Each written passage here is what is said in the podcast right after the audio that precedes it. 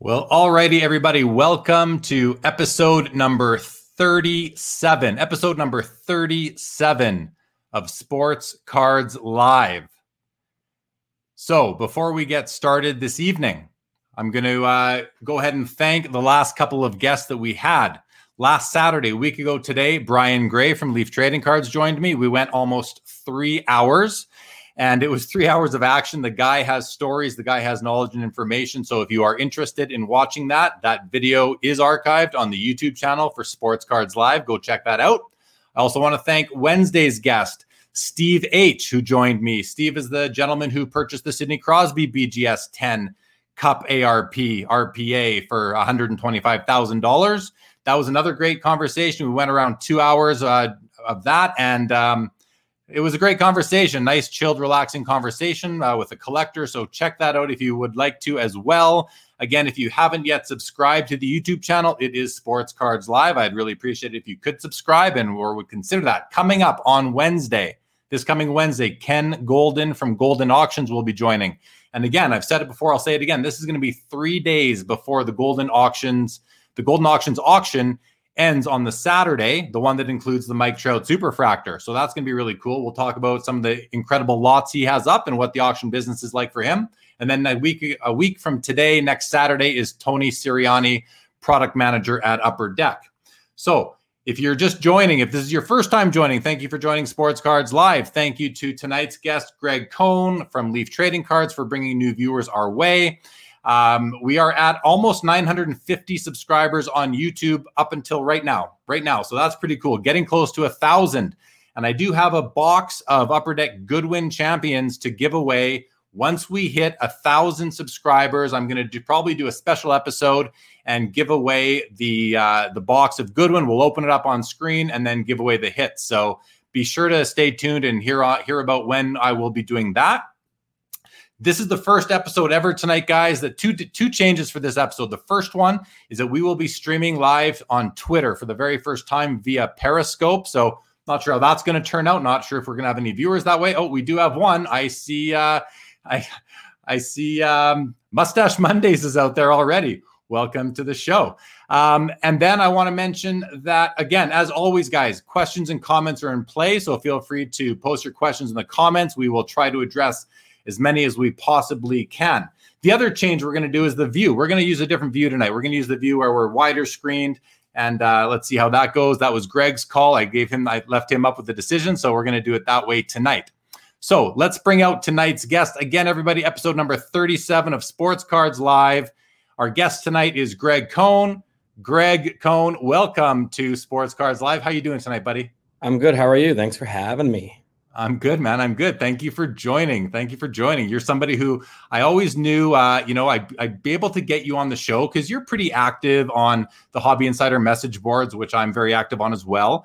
And, um, you know, we go back a, a, bit of a ways. But before we get into that, let's just give a few hellos out into the crowd. Let's say hi to who is all out there. Scotty, welcome to the show as always. Ziggy, welcome to the show. Good evening to you. Paul Cashman, you missed an episode that went three hours. Well, Paul, you can always go back and uh, and catch that later. Al, welcome to the show as always. Tim, looking forward to another great show. Thanks for doing these, Jeremy Lee. Tim, my pleasure, man. Thank you for joining. Absolute Authentics. Hello to my friends north of the border. Well, I'm north of the border, but Greg over there, I can't believe I got the direction right. Greg is in, uh, you're in Dallas, right, Greg? That's correct. Greg is in Dallas. Brian McDonald, welcome to the show. How are you this evening? All right. So, Greg, we kind of we i don't want to say we go way back but um you know after our chat the other day i realized that when i was at the pack out for the cup in north carolina at the upper deck printing facility in 2009 you were there too doing some football stuff. And i remember i was hanging out with the hockey guys carvin and josh and there was another gentleman i don't recall who it was. And we were uh you know it was after after the pack out we were back at the hotel and they were kind of waving to a bunch of guys who were sitting in the lobby. And uh, I said, "Who are those guys?" And Carvin's like, "Oh, those are the foot. That's the football team. They're out here too." You must have been one of the guys sitting around that table in that lobby at that time. Do you remember that? I remember being there because if it was involving football from anywhere from 2003 to 2010, I would have been there if we were packing out Exquisite or another pack out product. So yeah, I, I don't remember that specific uh, moment, But I remember seeing Carvin being in the area that we were at the same time. There was some kind of an overlap in pack out. He could have been there for exquisite basketballs for football. Not quite yeah. sure. Yeah, I, I think I do remember you being there actually, at least uh, in the distance in the hotel that evening uh, in the lobby. That was it's just kind of neat, man, because you know things kind of go full circle. But you and I, we do go back somewhat. I mean, you started working for Leaf in 2013, and I've been a mainstay at the the expo in Toronto for several years now. I believe that's the first time we would have met. Was that your first time at Expo? Would it would it have been when uh, Leaf acquired in the game from Dr. Brian Price in 2013? that would have been the first time. Um, when I was at Upper Deck for all those years, obviously Carvin handled hockey. I never attended the expo. Um, when we took over in the game, um, met Brian Price. Uh, that was my first expo, and I remember meeting you there. I think that was the year we had a big birthday party for Johnny Bower in the game land. It was very fun, and it was my first kind of a um, meeting into the hockey world, which was interesting. Yeah, for sure, man, for sure. Um, I I remember that in the Gameland uh, setup that you guys had there uh, when you first took over for uh, Brian Price in the game, and um, and now I still see you guys there. I've seen you at the Expo pretty much every year since then. We have seen you at the National. I think the last one. Uh, the booth that I spent time at was pretty much right behind your guys' booth, so I saw you throughout the show there. And uh, you're also you are, as I said earlier, you're you're an active contributor on Hobby Insider. You come on there to kind of get the, the the lay of the land and kind of see what the collectors are up to, what they're looking for, what they're talking about. So thanks always for doing that. I think that's great. And we did get some questions from there for tonight, so we'll get to them. I'm going to say hello to Absolute Authentics. It was a three-hour show with Brian Gray a week ago today. I, I, thought it was killer too. We had a great conversation. Greg, you watched the show with Brian Gray, who happens to be your, your boss, the owner of. Leaf Trading Cards. Um, did you did you manage to stay tuned for the whole three-hour show? I did, and you know, like I said, I I talk with Brian every day, not about that specific topic, but Brian, when he gets involved and he's passionate about something, he will he could talk for 24 hours. Yeah, for sure, for sure. Ralphie, welcome to the show, buddy. Welcome to the show. Let's rock. Okay, uh, Jagger 68 for the win for sure. He's Jagger is a legend. It's funny you mentioned that. I don't usually show mail days or anything on like this on the on the show, but I have one card that just came in. It happens to be a Jagger. I'm going to show it for fun. It's a it's a 2016 Fleer Showcase. It's a precious metal gems out of 50. I did this just came in the other day, so it's sitting on my desk. I figure I'll show it off. Anyway, one card. All right. So, Greg, let's let's talk. Let's let's get to know you a little bit. I mean, obviously, you've you work for Leaf now, as I said a few minutes ago. You've been there since 2013. But can you take us through sort of the trajectory of your career and even starting out from you know your first kind of uh, introduction to sports cards uh, fr- from from that point right up until starting at Leaf, and then and then we'll go dive deeper into what's happening at Leaf. Sure. Well, I grew up in the San Fernando Valley. Um, collected cards since I was a little kid. I remember buying, you know, mostly baseball and football. Um, hockey wasn't really part of our, you know, the San Fernando Valley back in the day, California, up until about Gretzky getting there in the late '80s. Um, ended up doing shows all over the San Fernando Valley when I was 14, 15, 16. Um, ended up opening a store in my early 20s with a partner. The store is still there, by the way. It's called Cardboard Legends in Van Nuys. Uh, and during the time I had the store, uh, Mike Phillips, who worked at Fleer at the time, he's now VP of sales at Upper Deck. He would call me now and then, get input on what we thought about some of the products at Fleer in the 90s. And then he flew me out with a bunch of sto- other store owners. We had a nice powwow for about three, four days. It was really great um, came back, and then Upper Deck. Uh, also, once Mike Phillips started working there, they uh, wanted me to come out to San Diego, which is just a short drive from the valley, a couple hours. Um, listen to some of their upcoming products, uh, and give them my opinion about stuff, which I did without problem, you know. And then about a year after that, Mike Phillips called and asked if I would be interested in coming to work for upper deck and I had my store. So at first I said no, but then I thought about it and I said, you know, I don't want to be that guy that says you're doing all this wrong and you could do this better and, and then not put my money where my mouth is. So I took him up on it. So the, my partner bought me out, went to work for upper deck and I was there for almost 10 years. Oh, wow. And then Leaf came about about 2013. So was it a I mean, did you just sort of jump from upper deck to leaf or was there time in between and how did it come about? Uh, what what made you kind of be what what made you willing to make that move? Well, sometimes it's time for a change and um, I'm sure upper deck probably felt the same way. um, So what happened was I put out on Twitter and said, "Hey, my time at Upper Deck's coming to an end." And then the first person I got, uh, well, I got two quick me- messages from other companies, but the first one that called me was Brian Gray, and he said, "Don't. It's a you just had a big change in your life. Don't make any decisions. Enjoy your kids for the weekend, and I'll call you on Monday." And I was like, "Wow, that's interesting," because you know people might not notice how Brian, but Brian's very tactful, um, and it was a great phone call. So I said, "You're right." So I didn't make any decisions. He called me on Monday. He flew me out three days later. Um, at the time, I think I'll never work at Leaf. I'll never work for Brian Gray, and we'll, we'll go into the past with him later. But um, it was a great meeting. You know, talk about how much he wants to grow and all the stuff they have planned. And at that time, you know, purchasing in the game wasn't even on a subject yet. It was just we're looking to do some different things. We know you've done these things at Upper Deck for all these years. Love to have you. And then it just kind of went from there. Very cool. So one thing led to another at that point, and you started your uh, your tenure with with Leaf Trading Cards. So, you know, we, we I have a feeling we're going to talk about Brian Gray quite a bit tonight because he is he's such a, a boisterous character. He's got a lot to say. He's and he's got so much experience in the hobby.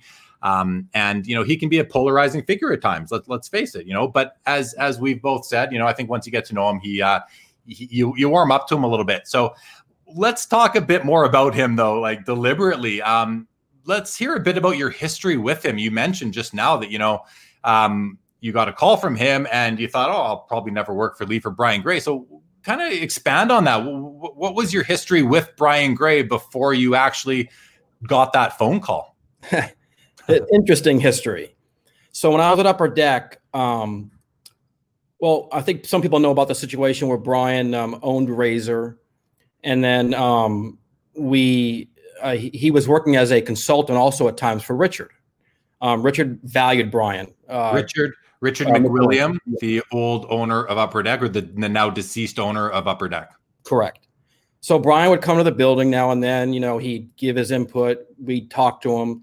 Um, but prior to that, when Brian first started making some more mainstream products like his metal products and football products, some of it to me looked kind of similar to the stuff that we were doing. So I called him out on some of the message boards, and you know, he mentioned that he was doing a product called Ultimate, um, which had the thickest cards in the history of the industry, and I kind of made fun of that, you know, kind of rotting him a little bit.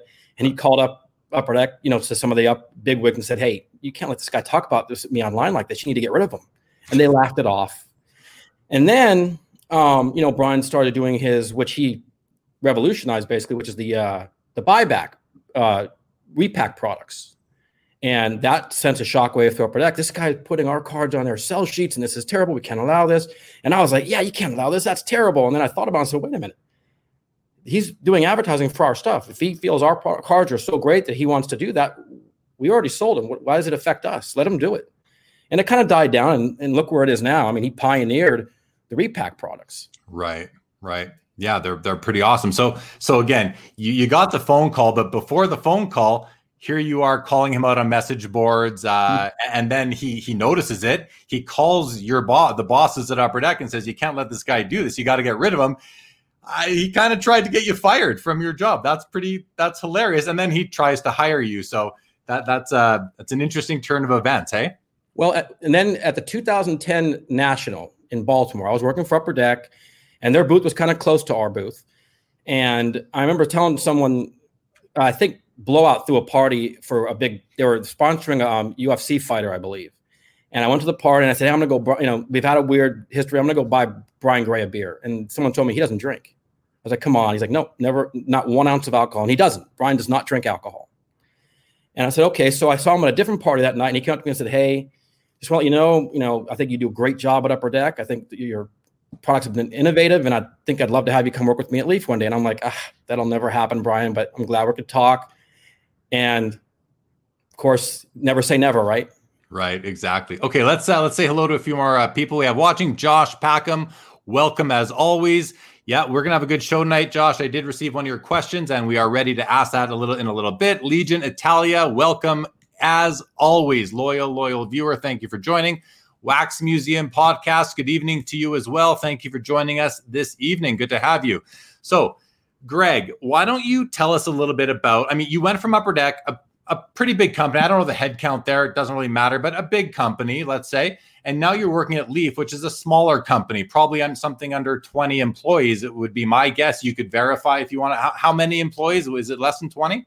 Yes, less than 20, less than 15 less than under 15 so yeah. say between i don't know if you're you if it's private but between say 10 and 15 employees right. something like that. So a real small uh, company where you know I, have worked in small companies too. You almost feel like family when you're when you're that small because you're seeing everybody every day in the office. What uh, can you speak a little bit to as a guy working in you know for a big card company upper deck and a smaller one leaf what's it what are some of the differences you've noticed uh, w- between working for the big company and the small company? What are some of the are there more liberties you have, more freedoms? I mean, can you speak to that a little bit? Sure. Well, when I started at Upper Deck in 03, I think we're over 550 employees at that time. It was massive.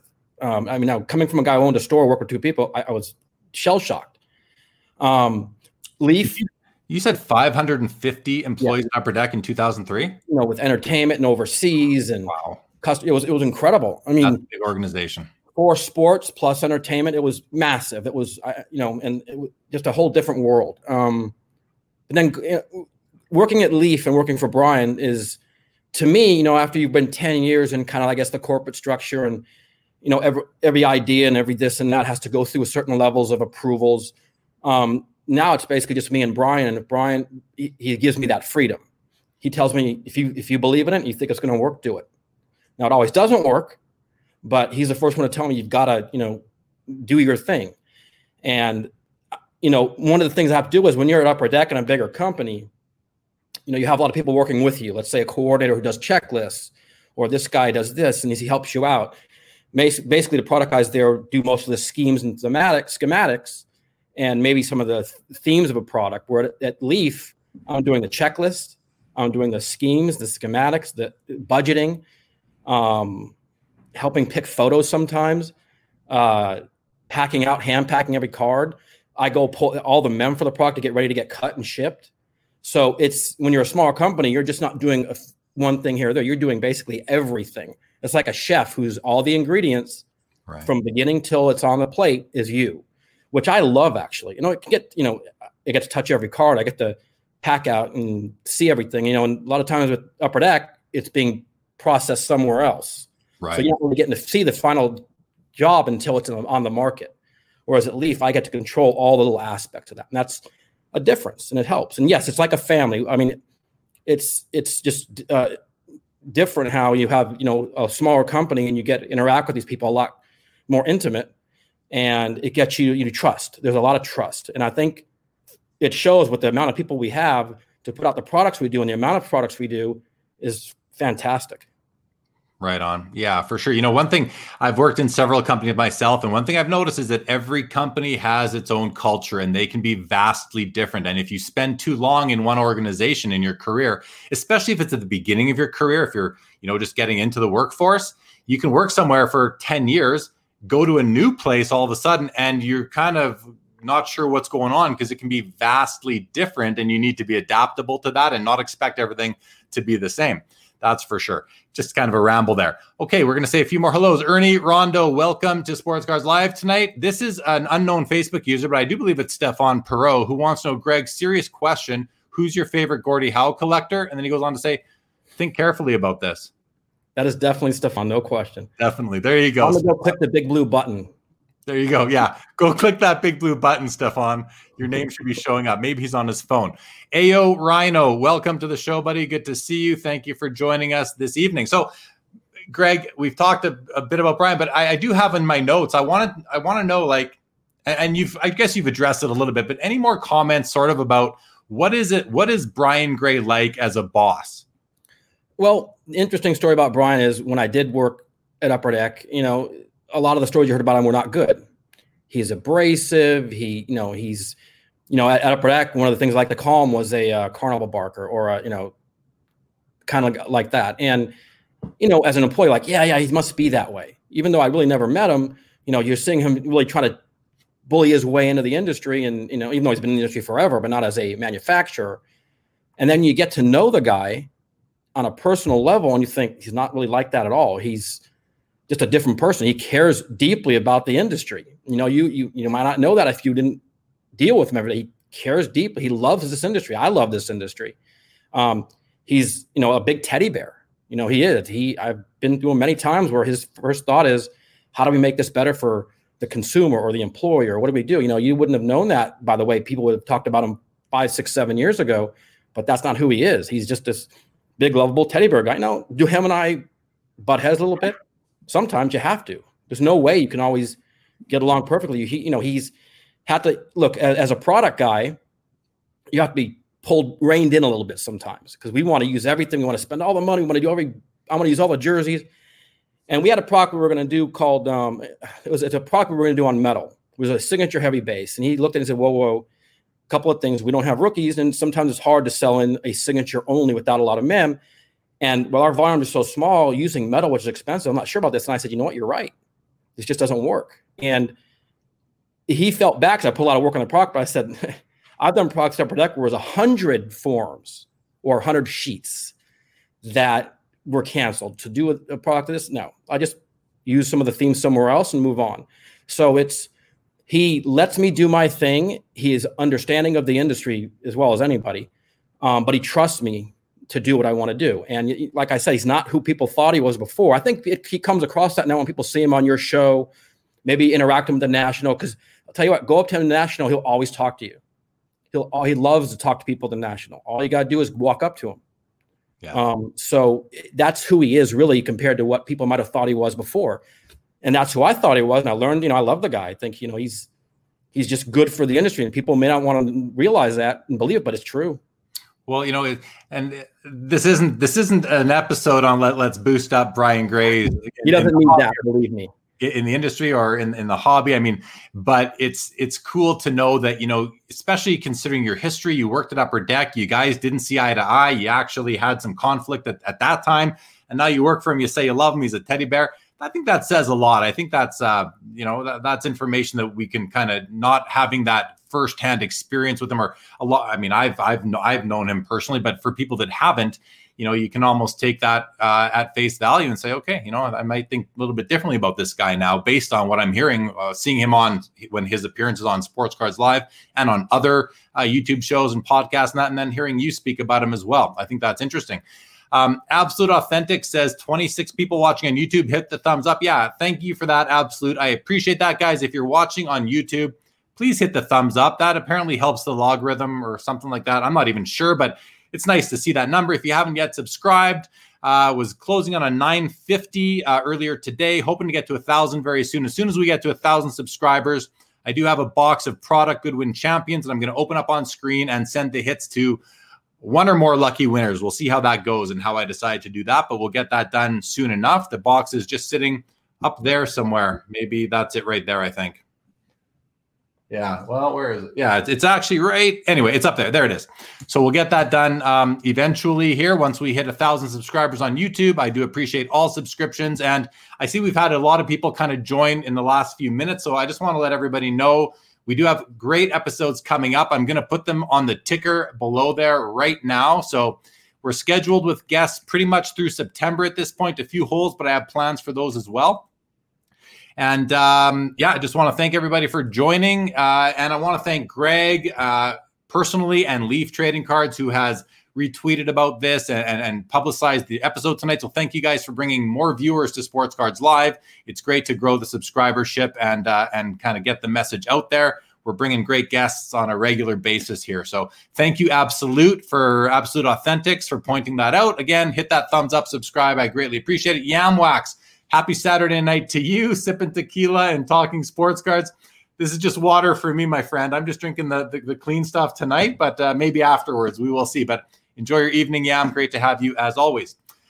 Okay, Greg. So let's move on now. I, I wanted to have a section of this uh, of this episode where we did just talk about Brian Gray, and we've done that. But now let's talk more about Leaf and what's going on at Leaf. Before we do, we're going to say hi to Carlos. Going to be popping back in later on, but have a great show, guys. Thanks, Carlos. Good to see you drop in. Thank you for that. Check out Carlos's channel because I'm Carlos. So I wanted to talk about what's going on at Leaf and Leaf uh, as a company, uh, kind of outside of just talking about Brian Gray and more about kind of what, what, what's going on there. So, can you speak a little bit to kick us off on this topic about because Leaf doesn't have any uh, sports licenses right now, not major sports anyway that I know about. So, you know, you've worked at Upper Deck where you had licenses. Now you're working at Leaf without a license. You guys do own also the brand in the game, which was a really a hockey product from uh, owned by Dr. Brian Price. Now Leaf purchased it. What are some of the? I mean, we all know some, we all know the basic challenges in not having a license. The biggest one being that you you can't use the the NHL logos.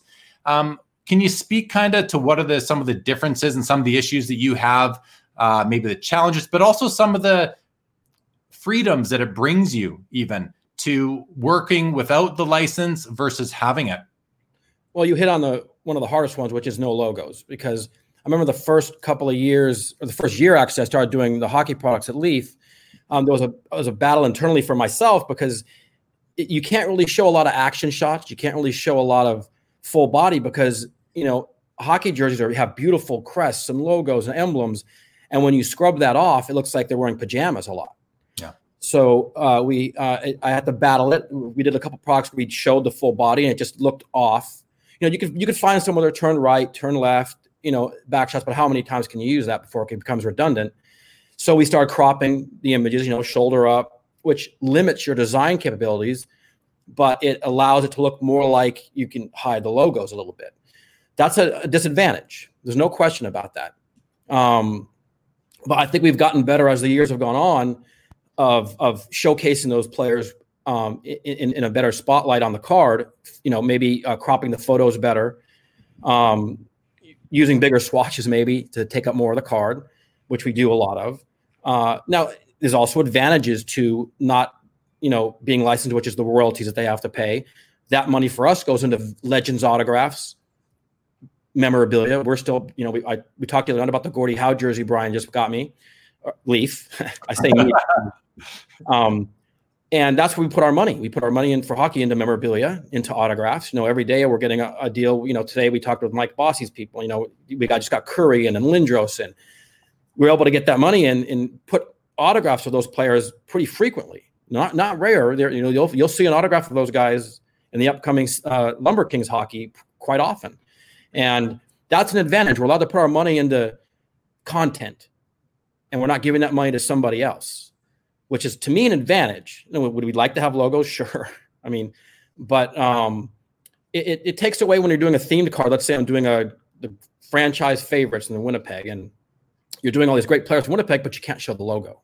Mm-hmm. Everyone understands those players are famous for Winnipeg, but you could do some great design elements with that logo. So that there's disadvantages, but like I said, we could put that money that would normally go to a license into memorabilia, content, signatures, all good stuff. Right. Right on. Okay, so you mentioned that Brian, you know, he went out and he bought you a Gordie Howe jersey, and he said, "Well, he bought Leaf a Gordie Howe jersey." Um, I want. Here's a question that just popped into my mind because I, I, picture you walking around the office wearing this Gordie Howe jersey, you know, during office hours until the day when it comes time to cutting this thing up into small pieces to insert into into cards. Um, do, have you ever done that? Have you ever like? And and I wonder, as a collector, I don't think I would be offended if I knew that Gregg Kohn at Leaf actually put on this jersey before cutting it up, like, is there? This is a question. Is there sort of a? Is it a, a kind of a, a a no no for the card company staff to put on these these pieces of memorabilia before they're cut up? I mean, I've never done it. Uh, it to me, it's a little weird, you know, but but not not too weird. I mean, I, I wouldn't have a problem if someone said, "Oh, I want to put on this Gordie Howe jersey." Uh, but to me, it's you know it, it's bad enough we're cutting that sucker up, right? Although I love doing it, we get enough heat for that. Believe me. Yeah. Still in people, but you know, like I've had Babe Ruth bats that got delivered to me, put in my office, and I'll every now and then I'll pick it up and I'll swing it around or something. But for some reason, putting on a shirt is a little different to me. But a bat, we just bought. We have over 120 bats for an upcoming product that we're doing.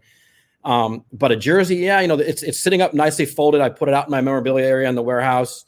Um, I'm getting it ready to what I call tag it. So when I send it out to get cut, I tell them exactly what because we're not cutting a lot of it, but I want exactly what I want cut on that jersey. If a piece of a tag, a nameplate, whatever it is.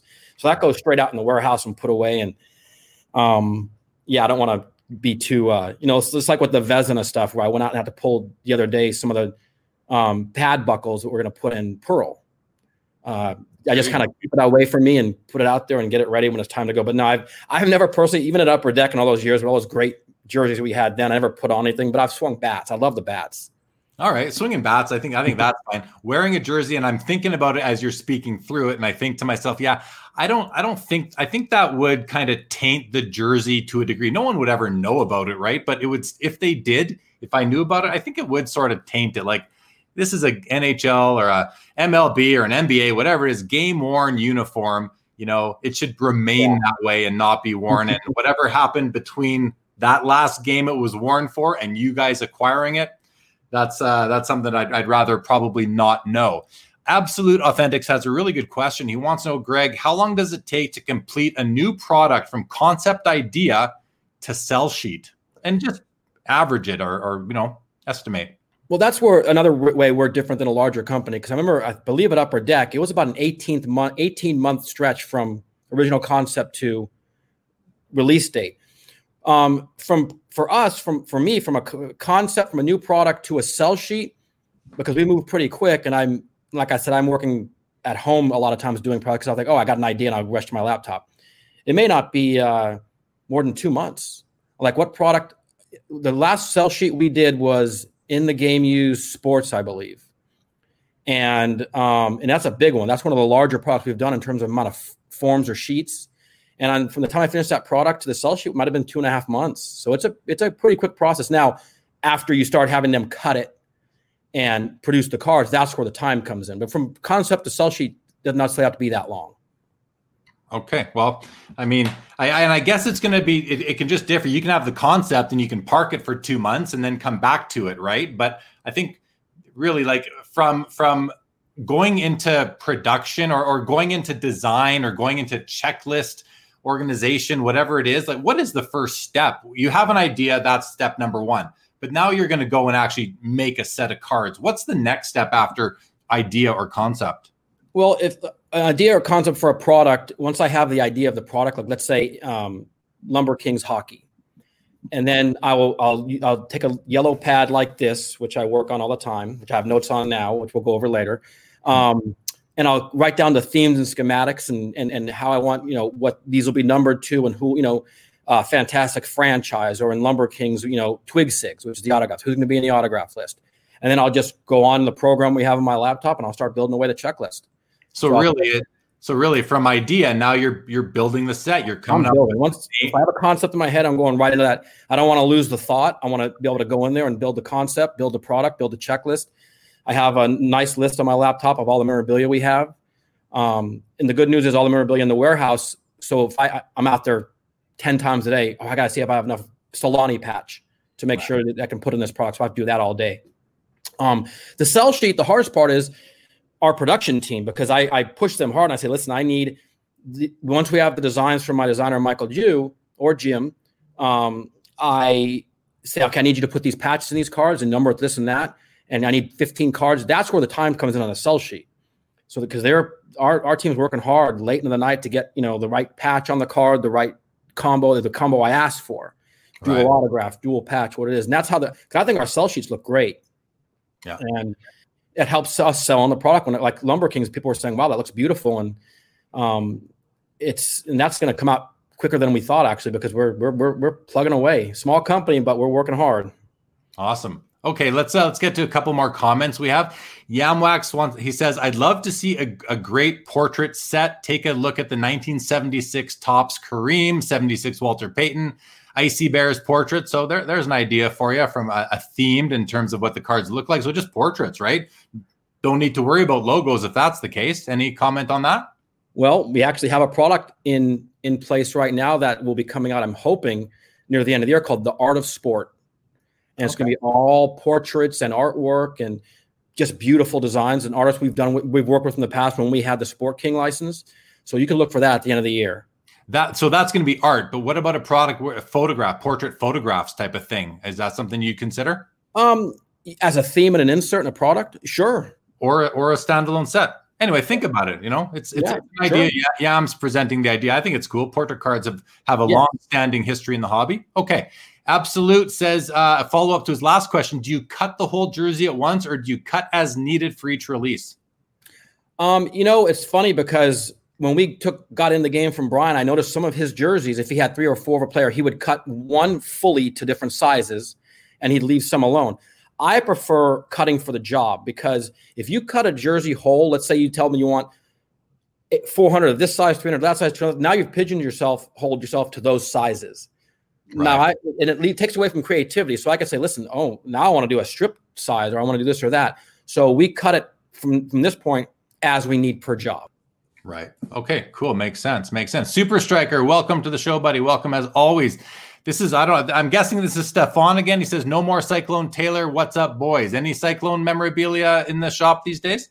That's a good, well, never going to find anymore. What we have now, that's the last you'll ever see. And that's a story in itself because my first year I did in the game used hockey, which went was hugely popular. Even Brian Price called me and said, Hey, whoa, you got to slow down a little bit on the vintage guys because you can't replace this stuff. That's right. And I took heed. So we're still going to use those guys, but I'm going to try to keep it a little lower. In the game used hockey will come out this year in October and all the vintage will be in there, but just lower quantities because you can't replace this. There's no, you're not going to find another Cyclone Taylor skate. You're not going to find another Vezina pad, uh, Hainsworth stuff. You, you, just don't see it anywhere. Yeah. So I have, and, Brian said, "Hey, slow down. I made this stuff last all these years. Don't use it all in one product." So yeah, um, there'll be Cyclone coming. Yeah, I mean, anytime you're talking about the mem- the game worn memorabilia from the pioneers of the game, like the guys that played in the 1910s, 1920s, they're not making any more of that no. stuff. That's for sure. That is for sure. Uh, Super Striker wants to know: Do you guys have any plans for any soccer products in the works? Soccer solo, no. We, we have a lot of soccer guys we're using in the upcoming Superlative Sports, which releases in about three weeks. But a standalone soccer is a little rough for us without you know leagues and um, you have to go individually to each athlete. Um, you know, I think Panini has one license, Topps has the other. Uh, so it's a little difficult for us. We probably won't go into outside the, the core sports other than we'll do a wrestling product here and there. I think tennis and soccer are probably done for us, but you never know. As of right now, there aren't any plans for soccer, but we have a lot of soccer in our, you know, when we get into our multi-sport, that's a category I think Leaf now kind of owns. And we're, we have a lot of soccer coming up, not just autographs, but memorabilia in future products. Okay, very cool. Very cool. Okay. Super Striker says, Great show as always, Greg. Thank you for being a guest. Yam wants to know Has Leaf thought about jumping on esports cards? You know, to be honest, uh, uh, my dad always was a fan of saying something like stay in your lane. Right. Um, we do what we do and we think we do it well. We're a smaller company. Um, so esports, you know, we've, we've talked about things like that, but it's not really something that we're I mean, if a, if a, huge esports star comes around or something like that, and we get a deal with them, we'll put them in our products. Um, Brian loves to do that. Uh, he's always coming up with, you know, out of out of the box thinking with athletes. But um, as of now, as a standalone, probably not. Fair enough. Thank you for answering that one. He goes on to say, picturing a game used controller piece from Ninja or Bugha, which I guess are some uh, well known esports guys. Um, we, there's a very specific question I want to, if you can just answer this one quickly, uh, Greg. It's from AO Rhino. He wants to know uh, in one of the Leaf Pro products, there's a Paragon Signatures dual auto with Steph and, and Giannis. The Giannis patch on there, is it from his Greece jersey? Patch is blue. He was curious. Can you? It is from Greece jersey. It is from his Greece jersey. There you go, AO. Hope that is helpful for you to find that out this evening. Uh, comment from uh, Wax Museum podcast. He says Leaf had a pretty awesome patch database for Ewing and a few other players at one point. Any chance we can see some type of database with all of the source material, similar to what Hits Memorabilia did? Um, you mean once the cards are built, like if we do a Ewing patch or an Ichiro patch, and once the cards are built and on the market, uh, we have a, a, a database of all the patches we produce? Yeah, I, I, think he wants to be able to see the jersey that it originally came from, type of thing. Oh, see, the issue with that is like you know a lot of the stuff we got from let's say in the game was already pre-cut, so um, uh, there wasn't much we could do with that. Uh, and as far as let's say a jersey we've just produced, I mean, it's something we, we've talked about. It's not a bad idea. To, even the, even the Gordie Howe jersey that that you got that Brian just purchased uh, recently for for yeah, Leaf. Absolutely. Now, as far as patches go, I, have been able to tell pretty much when if if someone alters one of our cards, I'll know it because I've touched every card. Know, maybe I'll miss, but I take pictures of most of our key patches, so I have that database kind of on my personal laptop. But as far as uh, uncut memorabilia, it's not a bad idea. It's something to think about. You know, I once had an idea where it would be a almost like a you know how Brian Price had uh, um, what was this program where you build your own car uh, made to uh, order made to order. Whereas we put not obviously not a Gordie Howe jersey. Let's say I got a nice, beautiful Martin Brodeur jersey. You'd put it on line with a bunch of grids, and people could pick what patch they want from that jersey within the grid. right So he wants that part of the emblem, that part of the you know something like that. But um, yeah, I, I don't think it's a bad idea at all. Okay, cool. Well, something to think about. Steve Elmore, good evening. How are you this uh, tonight? Thank you for joining. Uh, and that makes sense. That was Eli that asked about the cyclone. Of course, I should have known. I did know. Legion has a question regarding Leaf Pop Century. How do you come up with a checklist? Is it avail? Is it availability, or do you have certain celebrities in mind beforehand? We will have celebrities in mind beforehand. That's more of a Brian thing. I am surprised he doesn't talk about that when he's on your. I know he talks about that, but that's that's one of his babies. Um, we uh, Brian has some good connections into the entertainment industry where he they they come to him and uh, uh, to a- ask if he's interested. And a lot of times it's you know we'll get most of them, but when big names come up, Brian will pay for them. And you know that's how we get the Han, the, the, um, the Harrison Fords, and he's had Britney Spears, and he's had Jennifer Lopez. Those are big names. Yeah. Um, so it's more of um, yes, it's not easy to get celebrity autographs. Most of them, it's, it's not worth their time. Um, but when but he does a, gr- a great job of going out and getting these guys, and a lot of the times it's they come to us. He'll go out to the guy that we have a couple connections, and then they'll they'll give us their you know once they get their sources. So it's more of a once it comes to us, and that product, by the way, releases in about early October, I think. Okay, great. There you go, Legion. Hope that helps you out. Uh, Ao Rhino just want to say thank you for answering the question about the Giannis jersey. Uh, Wax Museum says thanks for answering, Greg. Even if you just tweet pictures of the source jerseys as you get them, that would be cool.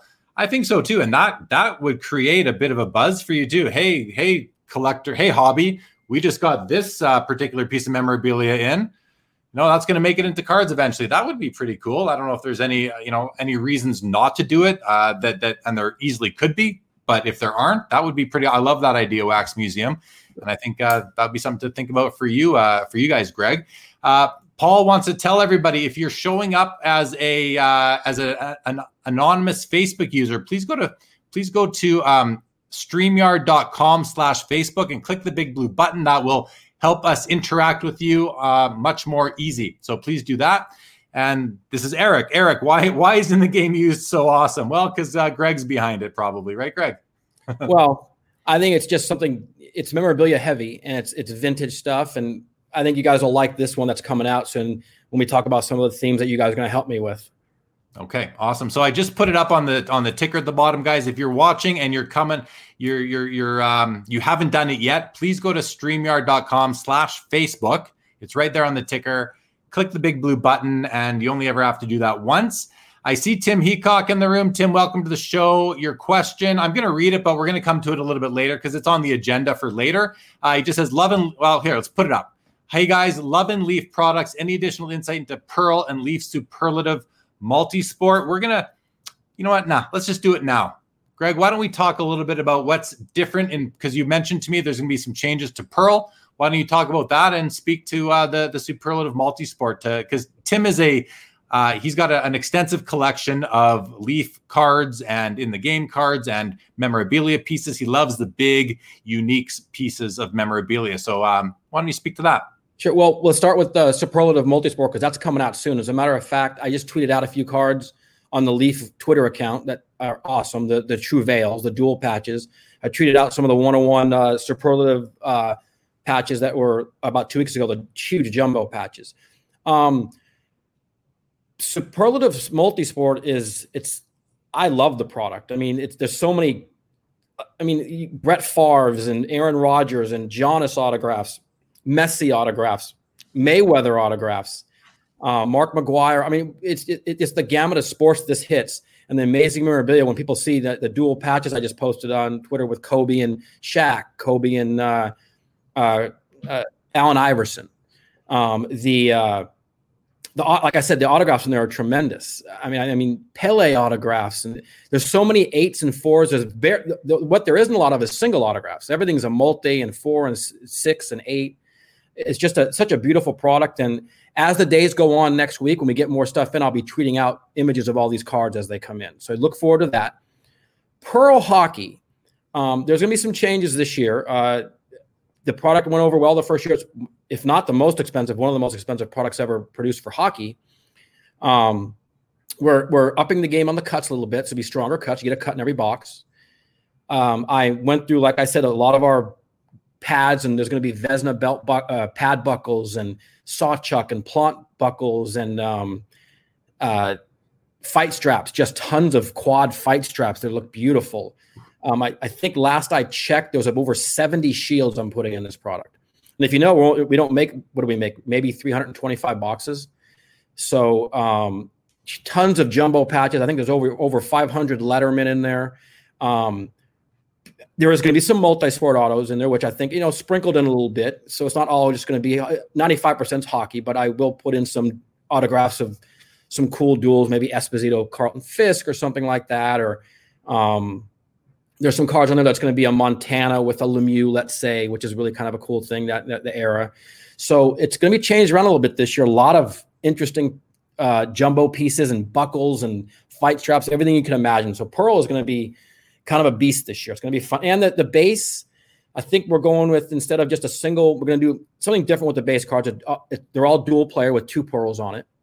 So it'll be like Lemieux Jagr and maybe Cyclone Taylor and uh, Lesueur and something like that something fun. So it's it's a lot different this year. You'll start seeing some stuff coming out soon for that. Okay, there you go, Tim. Hope that uh, satisfies your curiosity. Thanks for the answer, Greg. Let's keep going. Absolute Authentic says so. With Topps recently adding the ACL to the Topps Now program, do you see Leaf expanding Leaf Live? I mean, you'd never say never. I mean, we did some Leaf Live before. Like I said, it's um, you got to stay in your comfort zone. You know, for a company that doesn't really have a lot of licenses, um, it's kind of hard for us to go out and do something like that uh, without the leagues and uh, logos and, and, and so we've done some. We might still do some. Never say never with Brian, because sometimes he'll walk in and say, "Nope, we're back in this," and he's got an ideas, and we'll do it. So for me to say no, it, it wouldn't be correct. There's a chance, but right now that's not something that we, we were so busy trying to get all these other products out. Leaf Live at this point is going to kind of stay where it's at. Okay. Um, I'm going to come back to a question from Scott. Legion wants to thank you for his answer earlier. Appreciate it. Thank you, Legion. Absolutes. Reminding everybody if you're watching on YouTube, please hit that thumbs up button. I do appreciate that absolute. And if you're not watching on, on YouTube, feel free to go to YouTube and watch. You will be 10 seconds ahead as well if that's uh, in, of interest to you. Um, okay. Uh, a follow up from Tim. Are you keeping the Magnus, the Magnum Opus inserts? Those are amazing cards. We are. And those I want to keep more of a secret, but yes, those will be back in the Leaf Pearl and hockey and multisport down the road. So you heard it here, but don't go telling anybody else. Okay. Billy, welcome to the show, Billy. Great to see you. Billy says, I hope no Shanahan. She's a Shanahan collector, maybe looking to not have to add another dozen or two cards to her want list. So, um, Chris West says, did a did a Hulk, I think Hulk Hogan Dennis Rodman duo make it into the wrestling product? It did. Okay, there you the go. just released. There is a dual uh, Hogan Robin autograph in there. Okay, there you there you go, Chris West. And then Scott says, uh, back to the uh, the portrait question we had earlier. With having an artist set, does that still not allow for logo use, or more specifically for me, goalie masks? Uh, it's goalie masks are tricky. Um, you know, we've done some where we've had to all a little bit, you know, kind of not make it. You have to show it from the side, or uh, it can't be the exact logo. Um, so yes, it, an art set, we still can't use the logos. We, we have to make sure. But the beauty about an art set is you could tell the artist, you know, exactly how you want to look, where the logo not showing doesn't look so bad. You know, don't show a cap with a big billboard that there's nothing on it. Do a side view, do a swinging view where it's, uh, you know, Griffey with his hat backwards, maybe with the bubble. You know, you could do things with art where an image it is what it is. You can't really do anything to it with artwork on a set, you could you could you can have that artist do it any way you want, which will come off. I think you guys will be happy when you see it. Okay, man. Thank you. So listen, before we move on and start talking about kind of because uh, I do want to give you an opportunity to speak to some of the other upcoming product releases, like in the game used, Stickworks, that sort of thing. But before we do that, um, I want to. We got we got a good viewership right now, so I like to always sort of ask a challenging question or two. So I'm to put. We're going to get into that right now. I'm just going to lay it out there, man. what's with all the parallels? People want to know why is there a card out of one, a card out of two, a card out of three, four, five, six, all you know, there's very with different color where, where the only difference are the colors of the foil on these cards. We see people wondering about it. Some like it, some don't. It is what it is in terms of whether you like it or you're not. That's up to you. Collect what you like as always. But I want to give you the opportunity to give your reasoning and strategy, if you will, for why you guys pack so many different parallels of the same card into your product. Sure. Well, one of the reasons, and there's more than one reason actually. And like I said, not everyone's going to like it, but I, I, just do think that when you can have as many lower numbered cards as possible, it, it, it enhances the opening, uh, the enjoyment factor there, the box opening enhancement. That's what I'm looking for. People to enjoy their experience. Um, you get a card number three. Now, yes, I've heard people say, well, you do a one of one gold and you do a one of one silver for some people. Why is that? That's usually someone like a Vezina or a Cyclone Taylor, where when you're building a product on forms, and let's say you have seven versions of parallels, it's not efficient to just do one guy with three and everyone else has seven. You want to fill the form space. Um, but I'd rather have a card number two, let's say 12, 7, 5, 3, 4, 2, 1, than 35, 5, and 1, because 35, it kind of loses its value a little bit, in my opinion, at the original stage. Um, people have said to me before, instead of doing Cyclone two two one, why not just number them to five? I'm like, well, because that's you can do that, but then I think people one guy wants that one on one, maybe the the twos. If you're going to do a purple, green, and red anyway, does it really matter if one's a one on one, one's a two, one's a four? There's still a purple and a green and a red. Right. Um, I just think it gives value to the to the product to have you know people because I've had a lot of people open up a case, let's say in the game you're talking, and call me and say, I only got one one on one out of that product. You know, I'm like, I, I, I don't, I'm sorry, I don't know what to tell them, but some products you might get six. You know, people plates are one of ones, and I know there's four colors involved, but they're really the same thing. Yeah, they look the same. Um, so to me, the colors, you know, the, the foil or the PMS, which is the color. If you have a product that doesn't have foil, that's called PMS, um, which is what Lumber Kings hockey will have. Uh, I think it just adds to the product to be able to have lower numbered cards, and we number everything, and that's important to me because you know I know the good doctor got some some some crud for oh you didn't number your gold 101s but how do i know there's not one? How do i know there's not five? And we'll number everything. That way when i'll tell you we don't have anything in the building right now. We when i we number that stuff so it's once it's in the product it's gone. There's no we don't have a lot of excess stuff in our building. We want it in the product. So if there's a 101 there's one. If there's number three there's three it's in the product. I'll hold like i said i, I might hold back a card or two for customer service but I want every, I want to be out there. It's numbered. These cards are numbered. There's nothing. I don't think I've done an unnumbered memorabilia or insert card at Leaf at all. Right. I want everything numbered, so you know there's if it's there's twenty there, there's twenty. There's one, there's one. But as far as the parallels go, I get both sides of it. I really do. I, I just personally think for most people, they enjoy pulling the lower numbered cards instead of a 35, five, and one. It's a little boring. You get one, three, five, seven. You know, even if you see someone pull the number to three, there's still a two out there and a one out there, and it, it keeps you going. Yeah, you know, you mentioned that uh, Dr. Brian Price, when he was at the helm of in the game, he took some crud, as you put it, for um, maybe there being some, especially when the Vault product came out and you had all these uh, cards that people thought were out of one or out of nine, and then a couple, uh, two or three more copies kind of turned up with a, a different colored uh, Vault stamp in the corner. Um, when you say there's nothing in the building, or if you make a card out of three or out of two, that's all there is. Does that mean that there's no customer service cards available for those? And they truly are. And then the one of ones as well. They're truly one of ones. There are no extras made for future, um, you know, customer uh, replacements for damage or anything like that.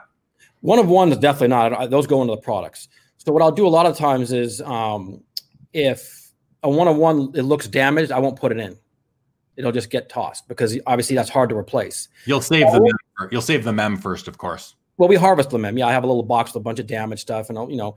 Um, but as far as like customer service, yes, when a product, if I have an insert to 15 or 25, I'll pull out a random one or two from certain inserts, put it away. And if someone says, Hey, I didn't get, you oh. know, when someone says they, they missed a hit in their box, um, I don't play the whole, oh, you're not telling the truth. I just send them a card. Most of them don't take that to heart, people, but you know.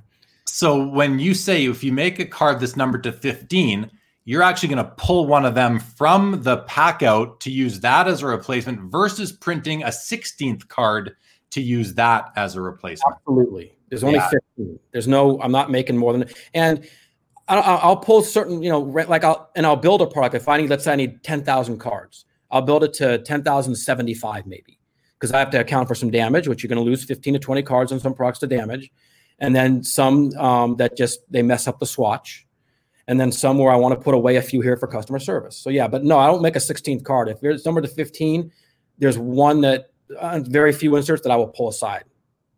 Okay, good stuff, man. No, that that's great information. I think. Uh, to everybody watching. I, ho- I hope you all find that valuable because these are these are great. Uh, this is great information, man. Thank you for sharing it here on the show. I really do appreciate it.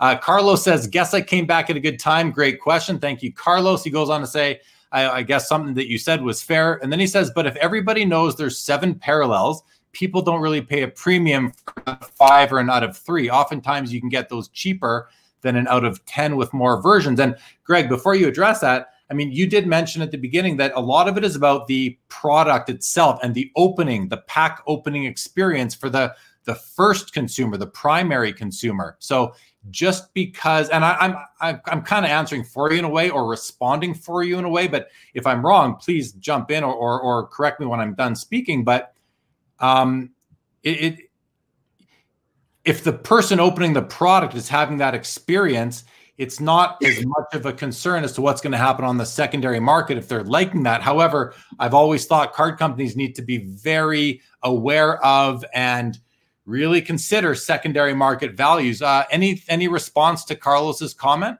Yeah, I'm glad he asked that because there's one thing I did leave out. A lot of times in most of our products, when I build a product with seven parallels, let's say, like in the game you use sports or in the game you use hockey, the last three versions, sometimes four, will have patch that differentiates it as well. So that gives it some extra value. But he, I mean, he's not necessarily wrong by saying that you know it, it it takes away a premium. But in my opinion, I just I build products like you said. We're very cognizant of the secondary market, but we also have to be cognizant for the enjoyment of this person paying that money, opening that box when he gets his five hits, knowing there's because I can't tell you how many times the guy's opened his box and said to me, "I didn't get a card numbered higher than ten. This is great," and I, I, I understand that. Now, you know, everything, any company, once that person starts to load his cards on eBay or do whatever he does with them, obviously there's going to be, a, oh, this card only sold for $9. And look, it, it, bothers me when I see one of our cards that I, that I, I think, wow, this is a great card. It sells for a dollar ninety. It doesn't really happen often. Five bucks. I'm like, that card should have went for 20. I, I don't know how the whole eBay game works there, but um, opening experience to me is is a big part of that battle. And we are cognizant of secondary market value because a lot of times if a guy doesn't sell great in an autograph, I'll tell you know the person I'm dealing with, his agent or whatnot. I said, listen, we can't keep paying this price because we're not getting return on it. People aren't getting, you know, and I have to under, let him know that we want people to get value out of it. And every box, and I hand pack every box. And believe me, there's been so many times where I've gone back and said, this doesn't feel like enough value. And I'll go do some different mechanics and work it out and make it every box. So I think more than any company, Leaf is probably most concerned with people getting their value out of every box. But that's All a good right. question.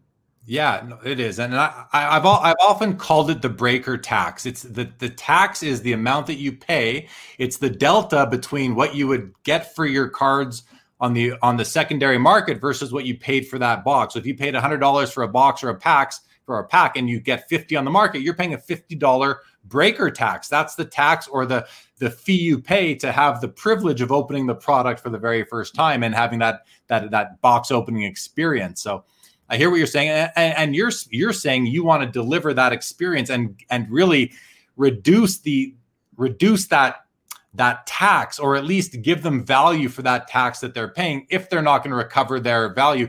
If this is someone who's opening it and just turning that product over selling it on the secondary market and not keeping any for their personal collection. Those are sort of my thoughts on it. Um anything to jump in before we move along um, and like you and I talked about the other day, it's it's a tricky business because you know when people say I opened a box and we paid 120 and I only got 70 for it, I was expecting 150, and I'm like, name another industry where we talked about this, the licensee needs wants profit, the manufacturer wants profit, the distributor wants profit, the store wants profit, and then the, the, the end consumer wants profit. That's difficult, and that's a battle we're having as a manufacturer because we can't control secondary market. We just can't but we're well aware of it. And when our cars are selling well, I we check and we know, and it, it gives me an idea. of Say, okay, this player sells great. or these patches sell great, or this insert doesn't. We're going to change based off that. But I'm about the experience of opening because I love cards. I love the opening of a box. Is the the selling part? You know, it's tricky. Fair. Okay, man. Uh, I should let you know that your boss is now watching the show. Brian Gray has joined us. I don't know if he just joined us uh, now or earlier, but he's now he did he did add on that the Giannis patch is from a Greece jersey, and then he goes on to say, hopefully Greg only has great things to say about Leafs visionary and extremely charismatic CEO BG. I can tell you that uh, you have been referred to as a teddy bear. I think we should see a Brian Gray as a teddy bear card come out in some sort of product at some point, maybe with a, a room for an autograph. Even that would be pretty pretty cool. I would think. I'd buy that. Um, Okay. Uh, Ed the Sun makes a comment. He says, interesting. It makes me think about numbered inserts being even more rare than I previously thought. So that's pretty cool to come out of that. Um, hockey thoughts with Scott. Scott says, how easy would it be to simply rebuild a damaged card from a product? Would like to understand better the production of the parallels. I mean, uh, the quick answer to that is it's not as easy as you think because they're not just re- rebuilding one card. These cards are, are part of a sheet or what they call a form. And wouldn't you need to do the whole form over again to rebuild a card from scratch, or or not? Could you do a one-off? It well, if it's part of a product where it's on a form, it's it's it's very difficult to just go one card. Usually, that card's damaged or something happened in the production process. That card's gone. Um, if you, you if the card's produced digitally, where they're basically all one-offs, it's a little easier to um, reproduce a card. We just rebuilt a card for a, a gentleman that pulled a um, patch he sent it back to me. We had it rebuilt, sent it out to him. It was great. But on a card that's in a larger product, that's on a hundred up form, as we say, sheet, it, it's you know it, it's part of the sheet. It's part of the process. It's, it's difficult to go back. Okay. Okay. Thank you for that. Uh, Billy says I would shy away from Shanahan to buy a, a Brian Gray teddy bear card. Leaf rocks. Don't give me any ideas. And uh, one of the uh, the uh, an unknown Facebook user says Greg sits up a bit straighter when he finds out that uh, that BG's in the room. That's pretty funny. Um, okay, we do have more comments here. I want to get to uh, Josh Packham says. So, do you think more people would be attempt would attempt complete sets if they were serial numbered out of fifteen instead of the lower serial numbered? Well, I mean, if you think about it, if we number a card to 15, then there's parallels to 7, 4, 3, 2, 1. You can still collect the number to 15. No, no one's stopping you there. Now, if he's asking if we just did a 15 and maybe a one of one, I, I just don't know. I don't know what the set builder um, mindset is for inserts and memorabilia because we don't do base cards. Um, the people I've talked to aren't generally, if they, they were collecting by player, they might see an insert. Like I know in Massman, you brought that up yesterday. Someone was collecting one of our inserts from that and loved it, and they bought. But he liked the idea. He could listen. He could buy a number to 15 or a five, whatever fits his set he wants to buy the one that looks the nicest, the most patches on it, the most color. Uh, so um, you can still buy the number to 15 and finish that set, or you could do the number five, or you could do the number to three. I think it gives people an opportunity because if the guy, um, one guy wants to do the 15, the other guy wants to do the five. He likes lower number. He likes that color on that parallel. Maybe, maybe he likes red, not blue. Yeah. It's yeah. options. Yeah, no, uh, fair answer, and and not one that I, I really know the answer to either. But uh, but certainly interesting. And Josh, I, would almost uh, you know encourage you to uh, do a post on Hobby Insider kind of about this with your thoughts, and I'm sure Greg will read it uh, if you want to get into more detail or even a suggestion or something. Absolute Authentic says, while most of us hate redemptions, kudos to Leaf. Your redemption program is spot on. Only criticism is after top loading. Can you put in a team bag so they don't slide out during shipping? I will make a note of that. That's not a bad point. Yeah. Okay. There you go. Hopefully that. I mean, it's great. There's a benefit of coming on the show, Greg. You got some great ideas from some from some great hobbyists, and maybe improve the product. That would be if that's the result of this show. I'm very proud of that for sure. Um, an, an, anonymous Facebook user who hasn't yet gone to streamyard.com slash Facebook and hit the big blue button says, just logging in. So sorry if this has been asked, but any potential for an AEW wrestling release of any sort? And if so, when? You know, it's funny. Someone else asked me that a few weeks ago. Could be um, the same guy. It could be. Um, that's something more that I talked to Brian about because uh, he he handles a lot of connections we have, or all the connections we have for wrestling.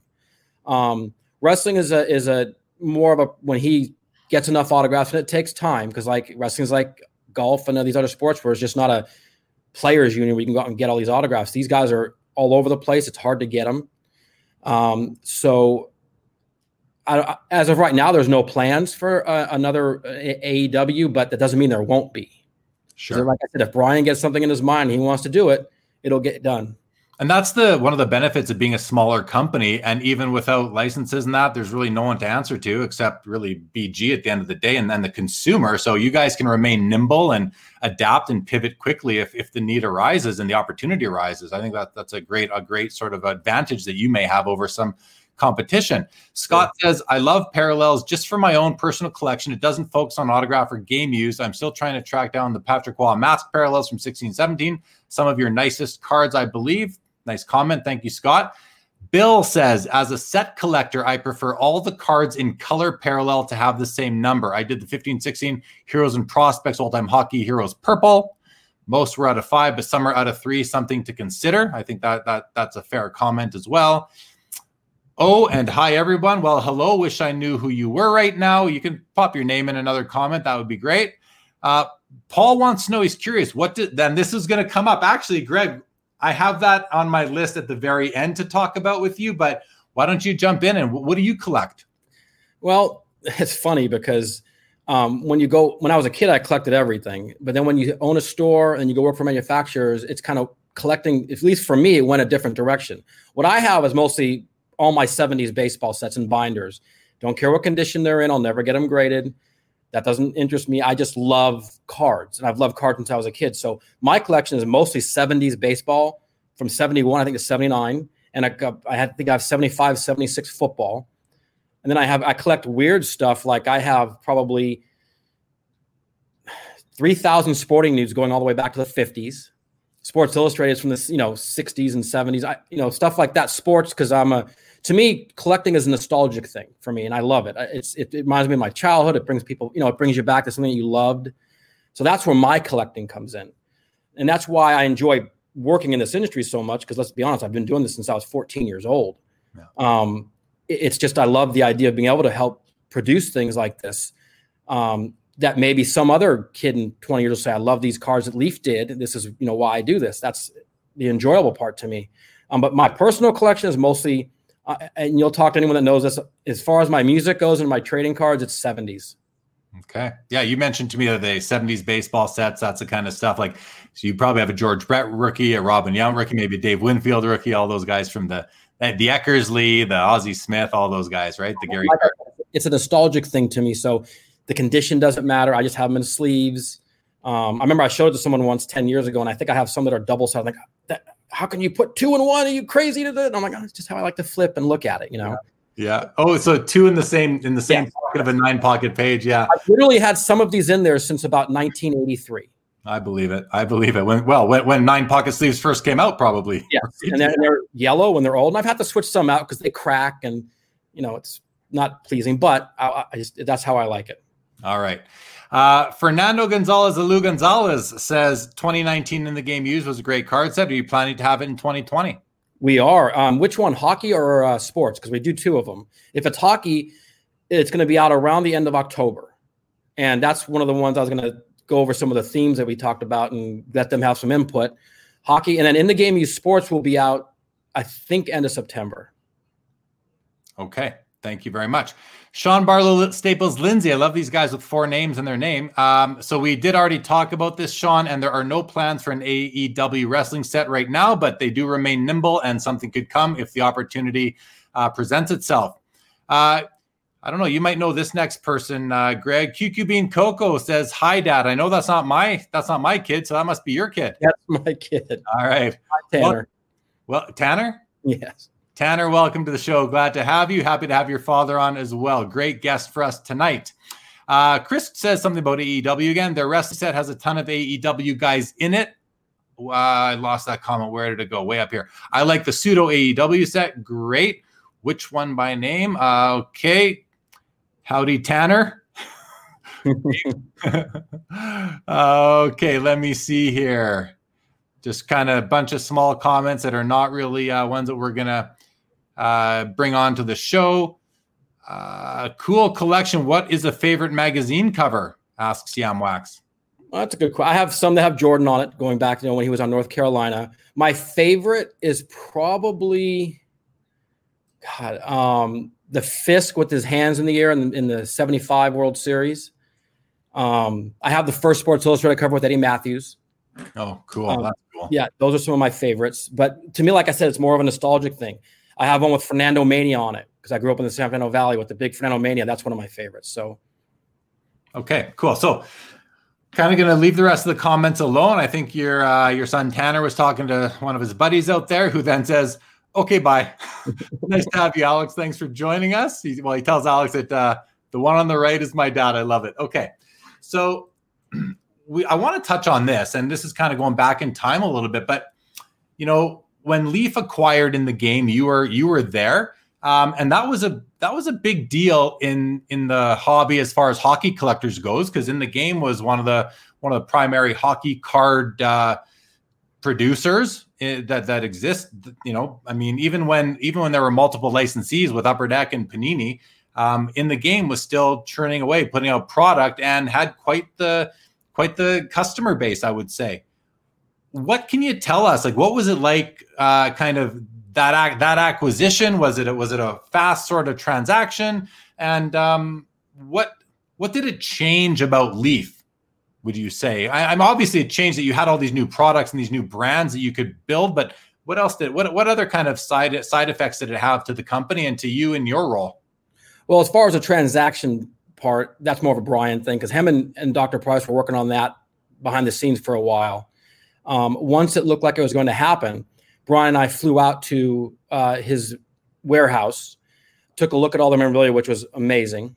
Obviously, if you've never, you know, to go through all the boxes and see the stuff he has, to see his personal collection uh, that he would sometimes bring out to in the game use land. Um, to see the, uh, the the amount of memorabilia, the amount of sticks, the process, what they go, you know, because they were a small company like us. So a lot of there was a lot of similarities involved when um, how the pro- production process took place. So it to me it changed Leaf in that, and I've said this before to people where I think it kind of uh, I mean Leaf was starting to grow a little bit at that time, but it really put us into the, in my opinion, kind of a, a little bit of the big boys game. We're, we now had memorabilia that no one else had, not even close. Mm-hmm. Um, it just so happened at the time we got in the game, Panini was out of hockey. So that kind of helped in our favor. Now all of a sudden there's just us in Upper Deck. And we were different than Upper Deck. They were rookies and they were this and that, and we were legends and vintage.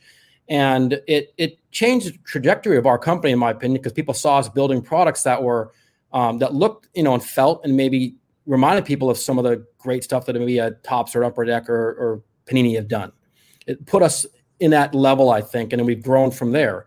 Um, when people hear that you've bought purchased a major company basically like that, people are like, oh, Leaf, Leaf just bought Upper Deck didn't buy him, Topps didn't buy him, Panini, Leaf.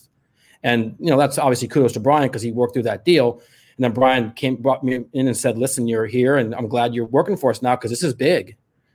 Um, and we just put a plan together of products. And like I told you yesterday, um, Dr. Price and I had nice long talks about products that he did and what worked and what didn't and what needed to be redone um, what the consumer out there was looking for.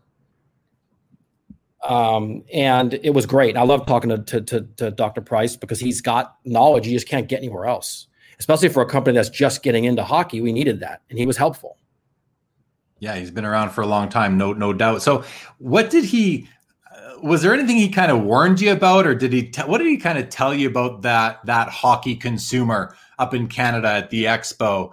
Um, in like what any kind of tips or tidbits that he gave you, any kind of like uh, you know, real nuggets of wisdom? Because obviously, like, and and tied into that is did you guys did you pick up any trade secrets with that purchase that that you've implemented across the whole company um yeah so the great talks were about the consumer because look i like i said my whole time at upper deck was football and baseball I did football and baseball there for nine years. Um, Carvin Carvin handled hockey. Um, never had to worry about it. It wasn't you know wasn't my thing. I grew up in the valley up until Gretzky got there. Hockey was a video game. Right. um, so uh, he you know I, he explained to me the hockey consumer is different. They're different. They're passionate. They will let you know what they like. They will definitely let you know what they don't like. And I learned that, and, and I'm still learning that to this day. And this is seven years later. I'm still figuring out. Okay, you know, uh, they don't certain guys don't like. I remember the first um, time we took over Lumber Kings, um, I thought I was going to get fancy, and I uh, I'm sorry, um, stick work. Right. I'm going to get I'm going to put foil on it, and this and that. It's going to look like big time. And one of the first person to call was Frankie Fives. And he said, Why'd you put foil on this? The first one didn't. It was great. And um, sometimes you have to learn. You don't always have to put your own stamp on something. If it's good, don't mess with it. Yeah. And that's a lesson learned right there. Um, so now, as you see the ones we do now, Lumber Kings and Stickwork, they're going back to this nice colors and not, not a lot of foil. We save foil for the other products in the game. That was a nice lesson learned. He, he talked about products like um, uh, Brian, uh, Dr. Price and I about, like, let's say, uh, that were that weren't working as well as they had in the past for him, like Heroes and Prospects or Between the Pipes. Um, so we turned Between the Pipes and the Mask one, which you've had a success a couple times. Um, Heroes and Prospects, obviously, without CHL doesn't work. It's just you know you don't have prospects, so just heroes. Now it's a TV show. Um, so it's it, but we that's what we talked about. We talked about the consumer, what to ex- what they're going to expect. Um, I did tell him at the time. I remember that you know we plan on numbering most of our stuff, um, just because you know he hadn't even started with the the issues he had with Vault yet. But just because that's what I believe. I believe if you're going to make a one on one, I don't see why we wouldn't number it to one on one. I know you could say goals one on one, but I want to number it. And he he understood that. Um, different process. He uh, but you know, he explained to me some of the history behind the memorabilia. Talked about the Hall of Fame and how he acquired it, and uh, it was just amazing seeing his personal collection. Which I'd love for him to get some of that stuff for us now, but he's holding tight. I'm still trying. Um, but it was a, it was a, just a great learning process for myself and for Brian just to know the hockey consumer is just different. And I know you, someone on your show compared the hockey consumer to the baseball, and I don't think so. I don't think there's anybody like hockey. I think hockey is different. It's its own animal. I'm learning that every day. They are passionate. The hockey consumer knows what they want.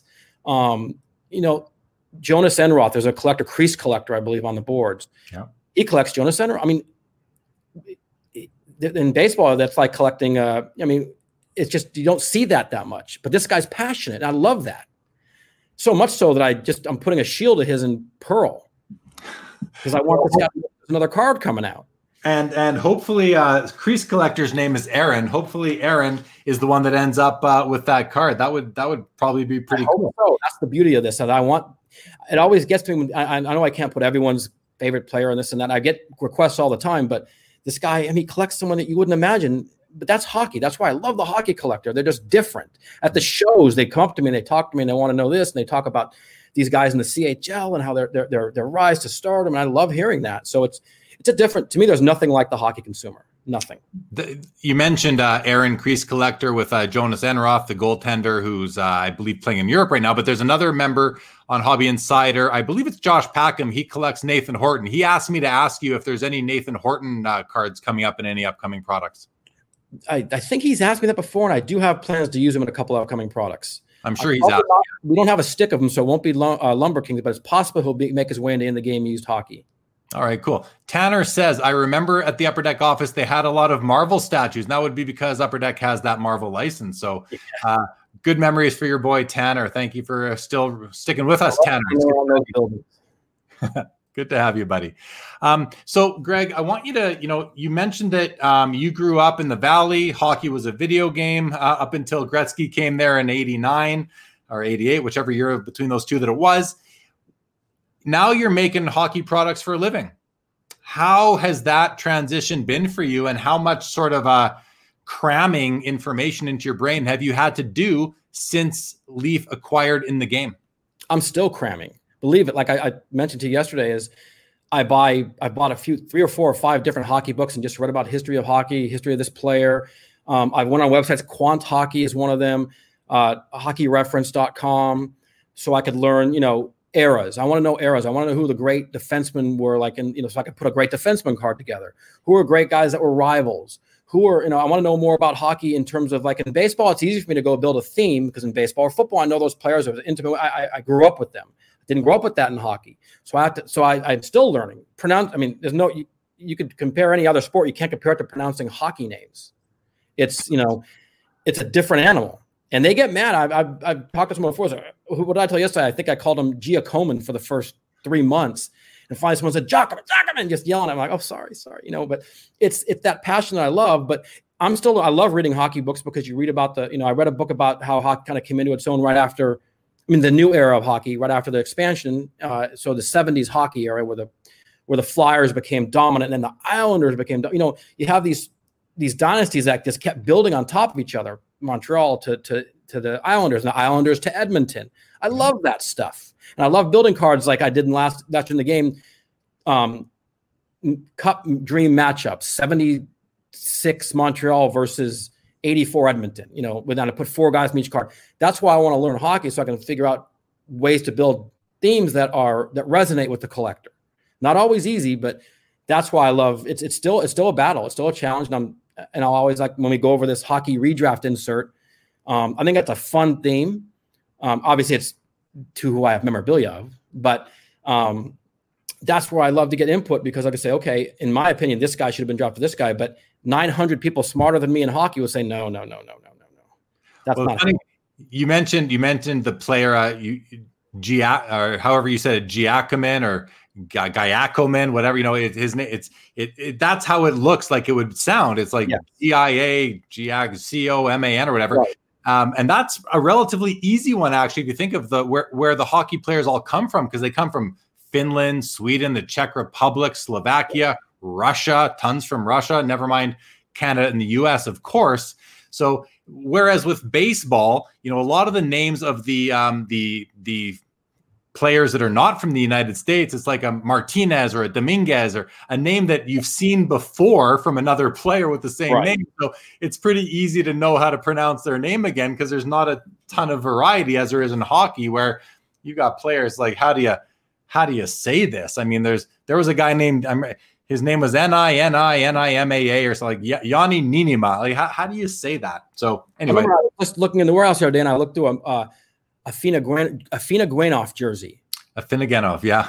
And I'm like, okay, this is great. You know, Tverdovsky from the Duck. yeah. You know, and I'm like, these. And the great part about these guys is you get so many letters. That's why I can have so many letters in Pearl and these other sports because these names have 12, 15 letters on the back of the jersey. It's awesome. Yeah.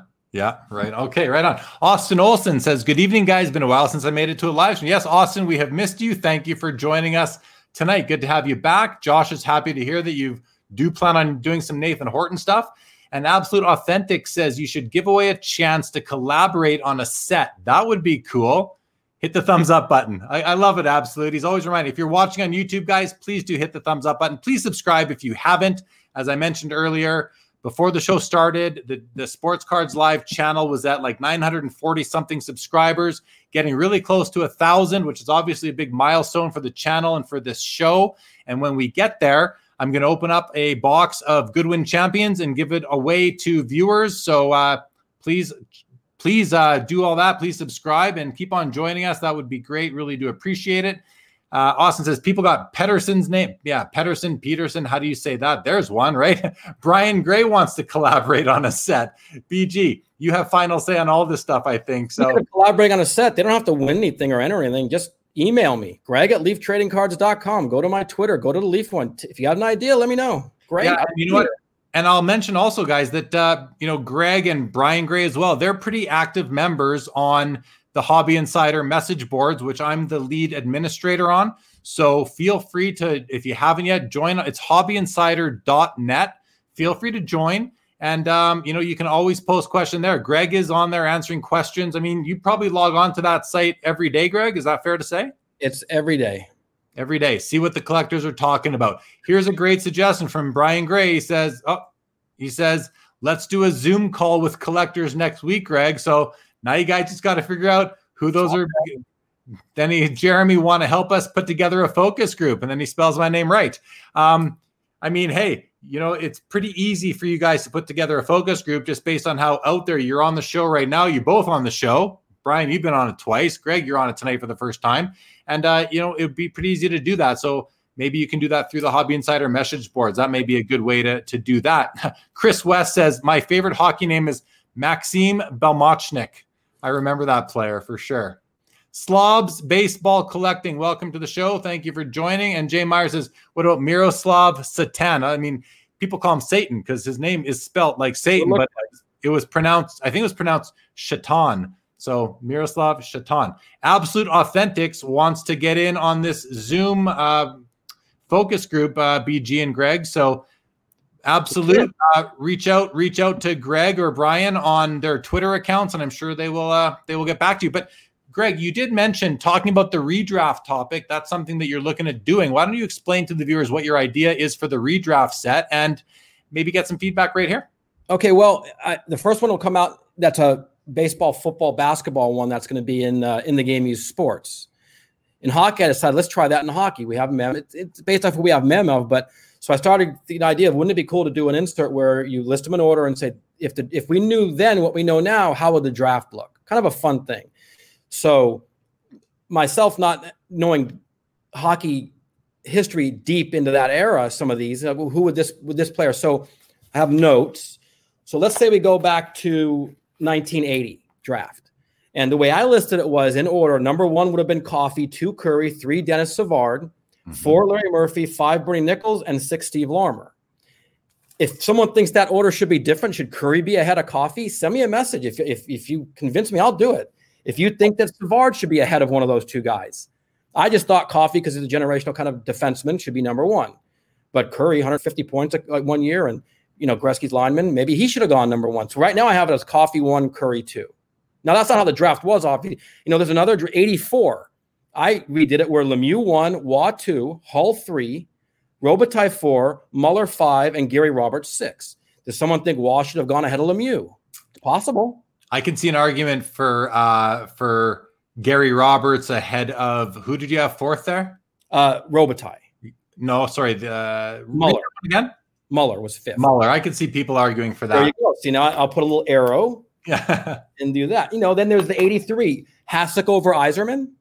Well, just before you go on 83, Paul has Kurri ahead of Coffey, But I mean, again, these are just you know, and, I got a bunch of input because if in agreement, I'll put Kurri ahead of Coffey. And this is it's a fun exercise, but it's a fun exercise, and not to to change the way you approach it, but it's important to remember that when these drafts took place originally, you know, if you're choosing between Kurri and Coffey, one's a defenseman, one's a winger you know, maybe the team needed the winger, so they took the winger. But if they needed the defenseman, they would have taken the defenseman, even though a lot of teams just draft under the philosophy of pick the best player available at the time, right? But that's how I thought about this best player available. So, you know, when you look at some of these years, we'll go over more.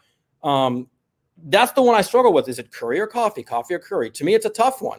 Um, you've got years like 88. I moved it where Selanne won, Modano two. Does Modano still ahead of Selanne in a redraft?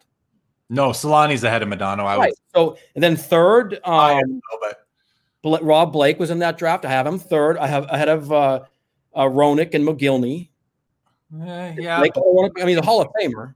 Big defenseman. Mogilny. Mogilny was uh, an electric player, and uh, who was the other one in the middle there? Uh, Ronick. Roenick. And and Roenick aren't in the Hall, I believe. So correct. My process was if Blake is, it's hard for me to put them above a Hall of Famer. If I'm wrong, tell me. No, you, you know what? Some of these, there's no right answer. It's going to just come down to personal preference, personal bias. You know, like I'm, I'm taking Selanne ahead of Modano all the time, but Carlos from the Because I'm Carlos channel is going to pick Modano because I know he collects Modano. He shows his mail days on his channel all the time. So, um, and Scott goes on to say that Mogilny should be in the Hockey Hall of Fame, and I think he should be. He you know, when Selanne had when Selanne broke and set the rookie scoring record in 1993 with 76 goals, there were two players that led, I believe, the league that year in goals at 76. It was Teemu Selanne and Alexander Mogilny. So, you know, Mogilny he's had big years, big seasons. He's he was a great player. He was a goal scorer. He was he was a, a great player. So and he had some great seasons with Pat LaFontaine, which is you know a, a great kind of pairing right there. But I love the idea. I love the idea of going back and redrafting these players on a you know best player at the time or best available kind of uh, basis versus what do you need because who knows what what you need. Um, so that's pretty. That's that's a great idea. Anything else on that, Greg? Well, no, uh, that's just so. If anyone has ideas, like I said, the the Hasek, your Hasek over Yzerman, then Neely, then LaFontaine, Barrasso, and then I have to put Claude Lemieux because the only other guy from that draft had memorabilia. Right, right. I, mean, I want a couple of cups, right? So, yeah. um, but is Hasek over Yzerman? Don't you always have to put a generational goalie? For Yzerman. I, mean, Yzerman's a legend too. That's one where do you need a goalie? I don't know. I don't know how you. Man, well, that's a tough one. Great time. What do you guys think out there in, in the viewers? Like, post in the comments, Hasek or Yzerman. Who's the uh, who's the first pick overall if you're to redraft it? Um, 83 draft. What's that? That was the 83 draft. 83. And Hasek's rookie card is 1990, by the way. No, no, 91. It's 91, 92. So like eight years later he gets his card. Um, Carlos says, You're technically not wrong, but how dare you? How dare you? Because he's a big Modano fan. I'm a big Selanne fan. And guys, if you're if you're viewing and you're not familiar with Carlos's uh, YouTube channel, it's called Because I'm Carlos. You can see it there on the screen. Check it out. He does some awesome hobby rambling episodes. He does mail days. Uh, check that out for sure. Give him a subscribe if you'd be so kind.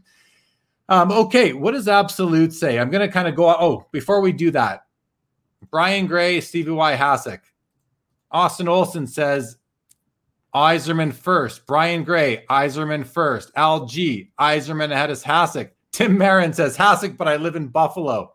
Ernie says ha- uh, Yzerman. So more votes for Yzerman so far. I'll hard, it. Man, it's it's hard to hard to dispute that. What does Scott say? He says if you say Hasek over Yzerman, how can you take Lemieux over Patrick Roy? I'll explain that. And I thought about that because I was hoping that would come up. So my reasoning for that one is as much as Roy is considered one of the top, I don't know, five goalies of all time. Yeah.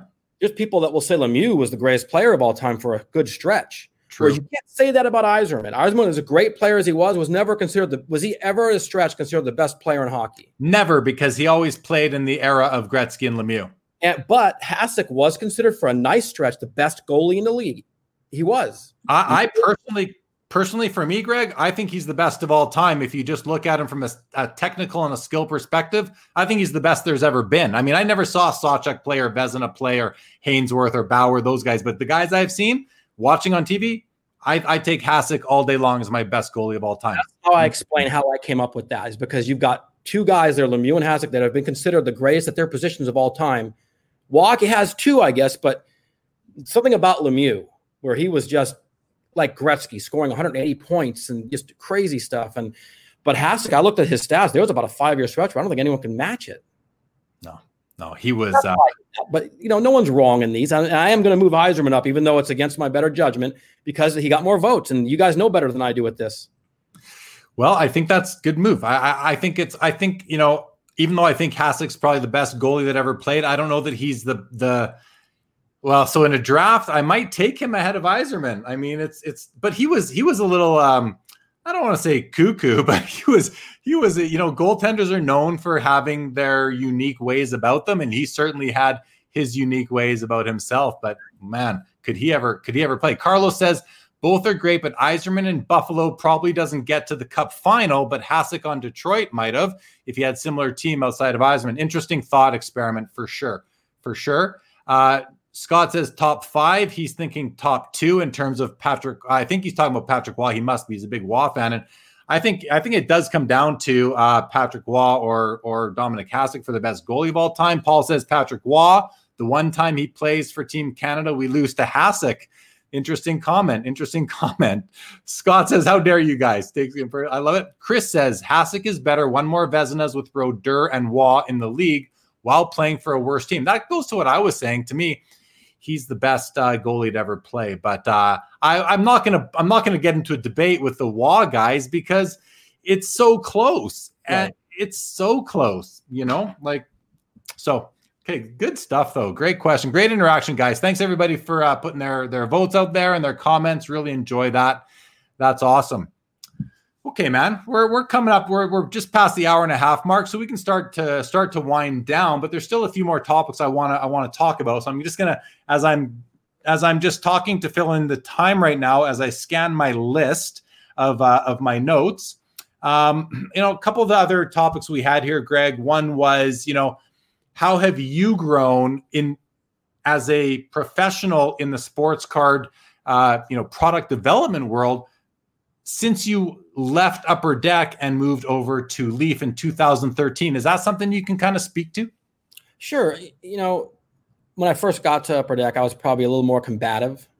You know i, I had all these ideas in my head and i wasn't willing to take a lot of outside input so to speak.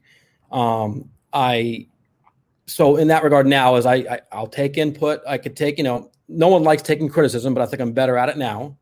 Um i've getting into hockey has helped me grow because you know i was dealing with two sports that i knew pretty well. Then all of a sudden you're taken out of your comfort zone and you said hey you got to do the hockey and you got to figure this out quick. That helps me grow because i enjoy i enjoy research for sports because who I mean, if you love sports, who doesn't love research?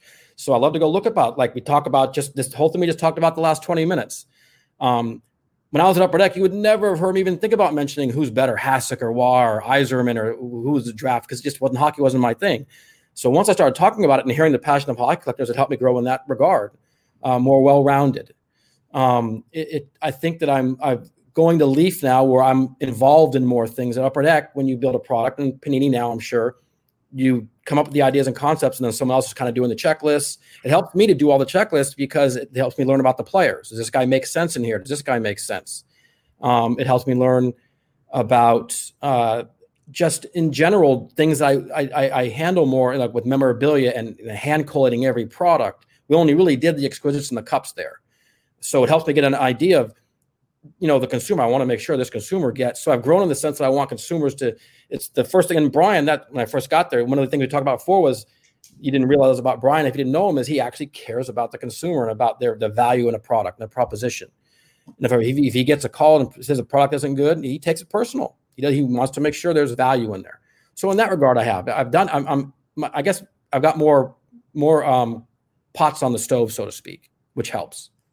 That's cool, man. That, that's good to know. I mean, you mentioned you become maybe less combative, and I think that's a, a great a great uh, kind of improvement to yourself. As you, you know, we're always trying to better ourselves as humans. I would say, and that's a great way to better yourself, especially coming into the very finicky hockey market where the customer can be brutally honest with you sometimes if they don't like something. And we've seen it on the Hobby Insider message boards as well as other places. And I've been impressed with your I've been impressed with your responses, your your level kind of j- just your your level demeanor uh, throughout, and uh, the way you've um, represented yourself just through text has been great because I could tell you if it was me, sometimes I wouldn't have been I wouldn't have been so friendly, um, and sometimes I'm not always so friendly.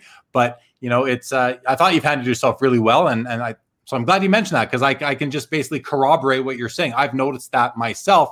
You have gotten a lot um, not a lot, but you you certainly do represent yourself well on the boards. I would say Dunkachino. I just want to say good evening to you as well. Thank you for joining.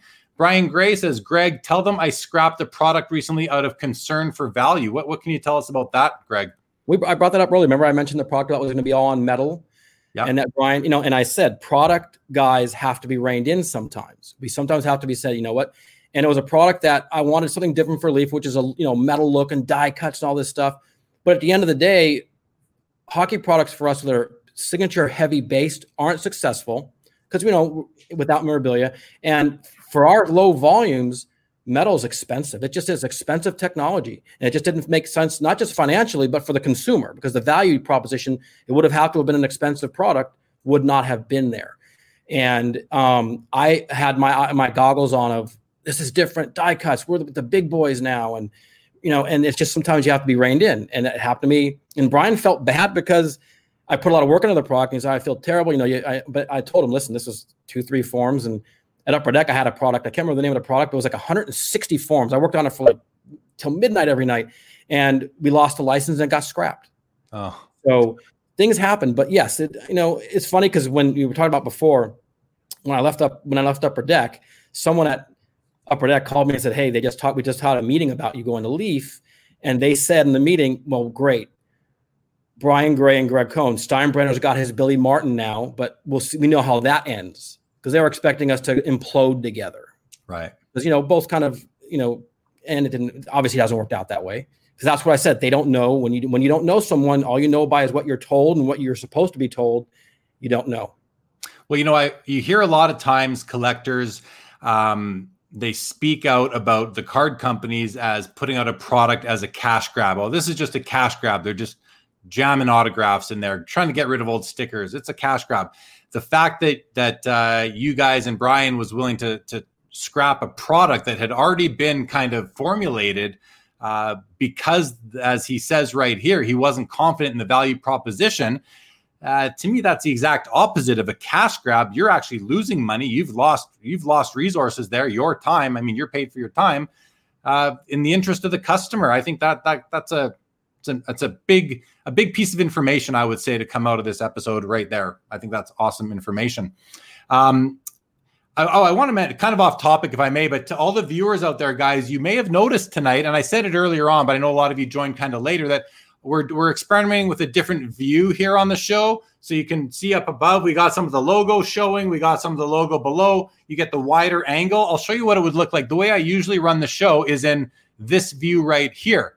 But I changed it for this show because with Greg, we talked before we went live, and I said, hey man, you know, I like the other view a lot because it just adds a bit of pizzazz to the screen, but this one gives more, you know, we're up closer, you can see us better, which I like as well. So I want to know from you guys, what do you guys prefer? Do you prefer this view here where we're taking up the whole screen, or do you prefer this view here where you get the wide angle on us, the shorter kind of rise, but then you get the bit of the pizzazz uh, around this around our our squares or our rectangle screens there. Let me know in the comments if you don't mind. I'd love to kind of nail this down and decide if I'm going to stick with one over the other moving forward, or if we just go back and forth, uh, alternating over future episodes. Thank us. Uh, Scott says the wide angle has been nice. Wax Museum wide angle and logo looks really nice. Paul wide angle. Obviously, Carlos says obviously I use it myself, so I'm biased, but I think the wide angle is a better image for the stream. Legion says wide for me. Billy, I thought I saw a comment. There it is. Billy says wide. Chris said, okay, okay. Well, it's like it's it's unanimous basically. It's okay. Absolute has a really important question. He wants to know, Greg, how does Brian look in Madonna's coat? Haven't seen the coat yet. I'm not sure he has it. He mentioned it to me, but he, I don't know if he's gotten it yet. I have seen him wear the coat a couple times. I have to have a picture on my phone when he wore the uh, from what was that motorcycle show that was popular like five years ago? Oh, I'm not sure, man. Oh, oh, the one with uh with Peg Bundy in it. Yes, yes. I, I he got a jacket from the set of that, and he was where he used to wear that around a lot. That's great, but I've never seen him wear the Madonna jacket yet. Maybe it hasn't come. He just Brian. This, by the way, if you don't know what we're talking about here, guys, when Brian was on the show last time, he mentioned that he had won in one of those. Um, I forget what the what that charitable um, fanatics, the fanatics, the, the fanatics charity that they did for during COVID um, he won the Madonna coat. So we were making fun of him. We want to see him wear that thing. That oh, Sons of Sons of Anarchy. Sons of Anarchy that's BG yeah, he bought. After Greg tweets out a picture of that Gordie Howe jersey that you recently bought, I want you guys to tweet out a picture of you wearing Madonna's coat, even though it might only fit over your forearm, but let's see it anyway. Uh, another one, Absolute says wide angle. Paul says wide angle, three hour episodes. Paul loves these things to last as long as possible. But uh, I don't know that we're going to go three hours. Okay, that's great. Thank you guys for the for the uh, the feedback. I think we're going to switch to the wide angle. I, I, like the looks of it with the with the neon on the you know above and below. That looks pretty cool. Okay, thanks for that. Okay, so the next kind of topic, you know, I wanted to ask you kind of like to speak towards being because you're a collector, but you're also a vice president of product development for a card company, and I kind of wanted you to speak a bit about how do you reconcile those two aspects of your life. Uh, but I think you almost have. Do you want to just add anything more to that before we get on to the next topic, which will likely be our final topic? Well, like I mentioned before, my collection is a little different than a lot. You know, I, I, know Brian collects more modern stuff. He loves, you know, and I I love modern cards. I love the current cards, but the stuff that I make, the stuff that we make at Leaf, my collection is like I said, '70s baseball sets. I have, I have thousands and thousands of Sports Illustrated, Sporting News. So, I'm more of a nostalgic collector. I love the nostalgia. That's where my music is. That's where my collecting. That's where my heart is. But like I said, I've been doing this since I was 14. So I love cards. I just love the look of it. I love that I get to deal with it every day. I mean, it's it, it's. I've had a dream job basically now for between Upper Deck, Leaf, and then my store 30 years. Wow. Yeah. So it's it's. I mean, I this is what I've done. I mean, I think the only other only only real job I real job. I worked when I was 18. I worked at Target, and I was an after school playground coach. That's it. Yeah. Then I opened a store. So it's to me, it's I just love the old the hobby. The hobby is great. And that's why what's going on now is even is sensational because it's it's it's bigger now. It's growing. It's gotten to the point now where outsiders are coming into it and and they're spending money and they're they're seeing what's going on in the hobby now. Maybe maybe they're lapsed collectors that have money now and they're seeing all the craziness. We're gonna we're gonna get to that. That is the final topic. Is the state of the hobby right now? Just to touch on that for a few minutes before we sign off for the night. But what I'm hearing in terms of being a collector while being a VP at, at Leaf is that there really is no crossover for you because what you collect versus what you produce at Leaf, there, there's no there's no cross. You're not doing 70s baseball sets at Leaf. you're doing maybe some 70s players, but that's a bit different. So that's pretty cool. Where like it almost be like me. I, I collect all four sports: football the least, hockey the most, but I also collect baseball and basketball. It would almost be like me going to work for uh, Cryptozoic or uh, or whoever makes Magic the Gathering. It's like I don't collect it, but it's in the hobby still, so there wouldn't be the crossover, and there may not be any sort of real I don't know neat experiences that way. Or maybe right. I'd get into it. Who knows? So okay, thanks for that. I just wanted to make sure we covered that because we had talked about it in preparation, and I just wanted to see if there was anything else that we missed. But let's move on to what I think is our last topic for the evening, which is really, you know, again, you work at a card company. You guys are a well-known card company. Um, you have a good presence at all at, at, at the national. You have presence at the expo in Toronto. Um, so you have your you know you have your ear to the ground. You you talk to collectors. You're you're on the message board. So you're you're aware of what's going on in the hobby right now. I think everybody is. I call it the state of the hobby. I mean that's what brian came on last saturday to really do i'm not so much of an address but to discuss it. And we did for three hours what what's your what's your perspective on the state of the hobby why are these are all these cards selling for so much right now what's what what do you think is the cause of it and do you think it's sustainable I think parts of it are sustainable. I think that there's, you know, look, there's there's people that, and I believe this started growing before the pandemic hit. I think it was it was already on that trajectory. Um, I think people are were looking for something to do different, maybe different place to invest their money. Then they were seeing some of the cards. It doesn't hurt when all of a sudden a card sells for a million dollars or 1.7 when I was in a case of a hockey a, a basketball card sells for 1.8 people see this and say, "Whoa, what's going on here?" But I think it's also people that maybe have been lapsed and see what's going on in the industry now. Now I know a lot of the stuff that's driving it is some of the Panini, you know, uh, and, and Topps Chrome and Panini Prism and stuff. But maybe these people are coming into the industry and saying, "Wow, these cards are beautiful now. It's not how I remember it. There is some value in this. It's different now. It's not your 14 point thin cards that are in cardboard. And these look, these are crazy looking. They're beautiful."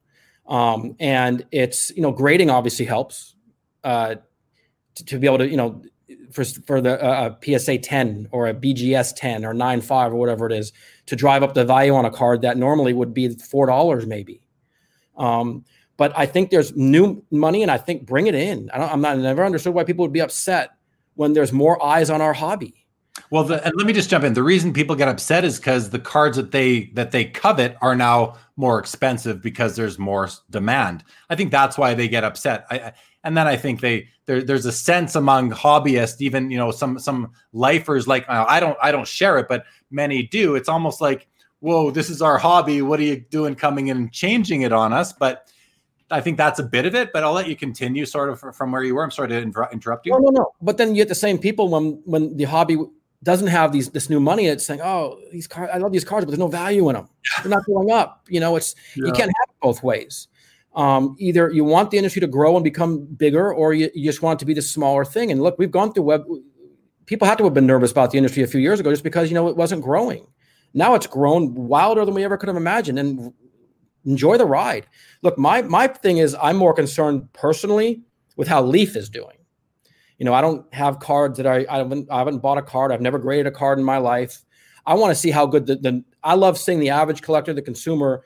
I love hearing when Brian tells me um, Lumber Kings baseball, which was a surprise smash hit for us last year. The box are triple what their value is. To me, that worries me because, well, they weren't built to be $300 box. They were built to be, and that's how it is with Panini too, I'm sure. They're building products that are built to be 200, but now they're 800, 900. That's what worries me about the sustainability is there's, you, you can't get the value out of these. And that's not Panini's fault. They weren't built that way. These products are built with a certain price point and a certain content in mind. And all of a sudden, with everything going on, all of a sudden these boxes are ten times what they're supposed to be. That that's that's what worries me a little bit. Um, will that sustain? I don't know. I don't know. I don't think anyone really knows the answer. I think we can all speculate on it, but we're ho- I'm hoping it keeps going because the more money in the industry, the the better for every company, the better for the hobby. I understand people get upset when the car their normal their their their their infrastructure is kind of screwed up now because what they normally can get, they're having trouble buying their player or their cards. And I get that. But you know, we've also know that this industry is very cyclical, and we don't know what it's going to be like in six months or a year. Does some people, does some of these people that have spent all this money, this new money, all of a sudden dump these cards back on the market? Do we? We don't know that. Um, And it's in the way it is now is a guy has a great game. Mookie Betts hits three home runs, or Dame Lillard goes for 61 points. Their cards go up 100% overnight. It never used to be that way. Um, are what's going to happen when some of these guys who pay this an exorbitant amount of money for some of these guys, these players don't turn out to be what they thought, a Michael Porter, and they start dumping cards in the market to get some of their money back. You know, it's almost like a stock. The stock market goes up every day and down. They're basing their value on these players based off their performances every day. It's almost like fantasy cards. Yeah, and that's right. Yeah, fantasy cards. It's it's a little worrisome in that regard. Is that is it is it sustainable? I don't know. I, I've that's where Brian's better at that than I am because he he you know when he does his um, best of products, he's in he's he's involved. He's one of the key guys in this because he's doing all this purchasing and he's following this. My my personal thing is I'm I'm concerned with how Leaf is doing and what I could do for our products to get better. Um, and our products are getting better partly because of all this new money in the industry. We you know we certain products are going crazy and now um, Lumber Kings hockey is it, was always popular, but now because of how popular baseball was, everyone's asking for Lumber Kings hockey all of a sudden. So it's it's new people seeing our stuff because of that's the that's one of the trickle downs, which is good for us. The people that are getting into the hobby that are getting it maybe for this investment purposes are starting to see some of our stuff and think, wow, Leaf makes some cool stuff, or Panini makes some cool stuff, and they're noticing now.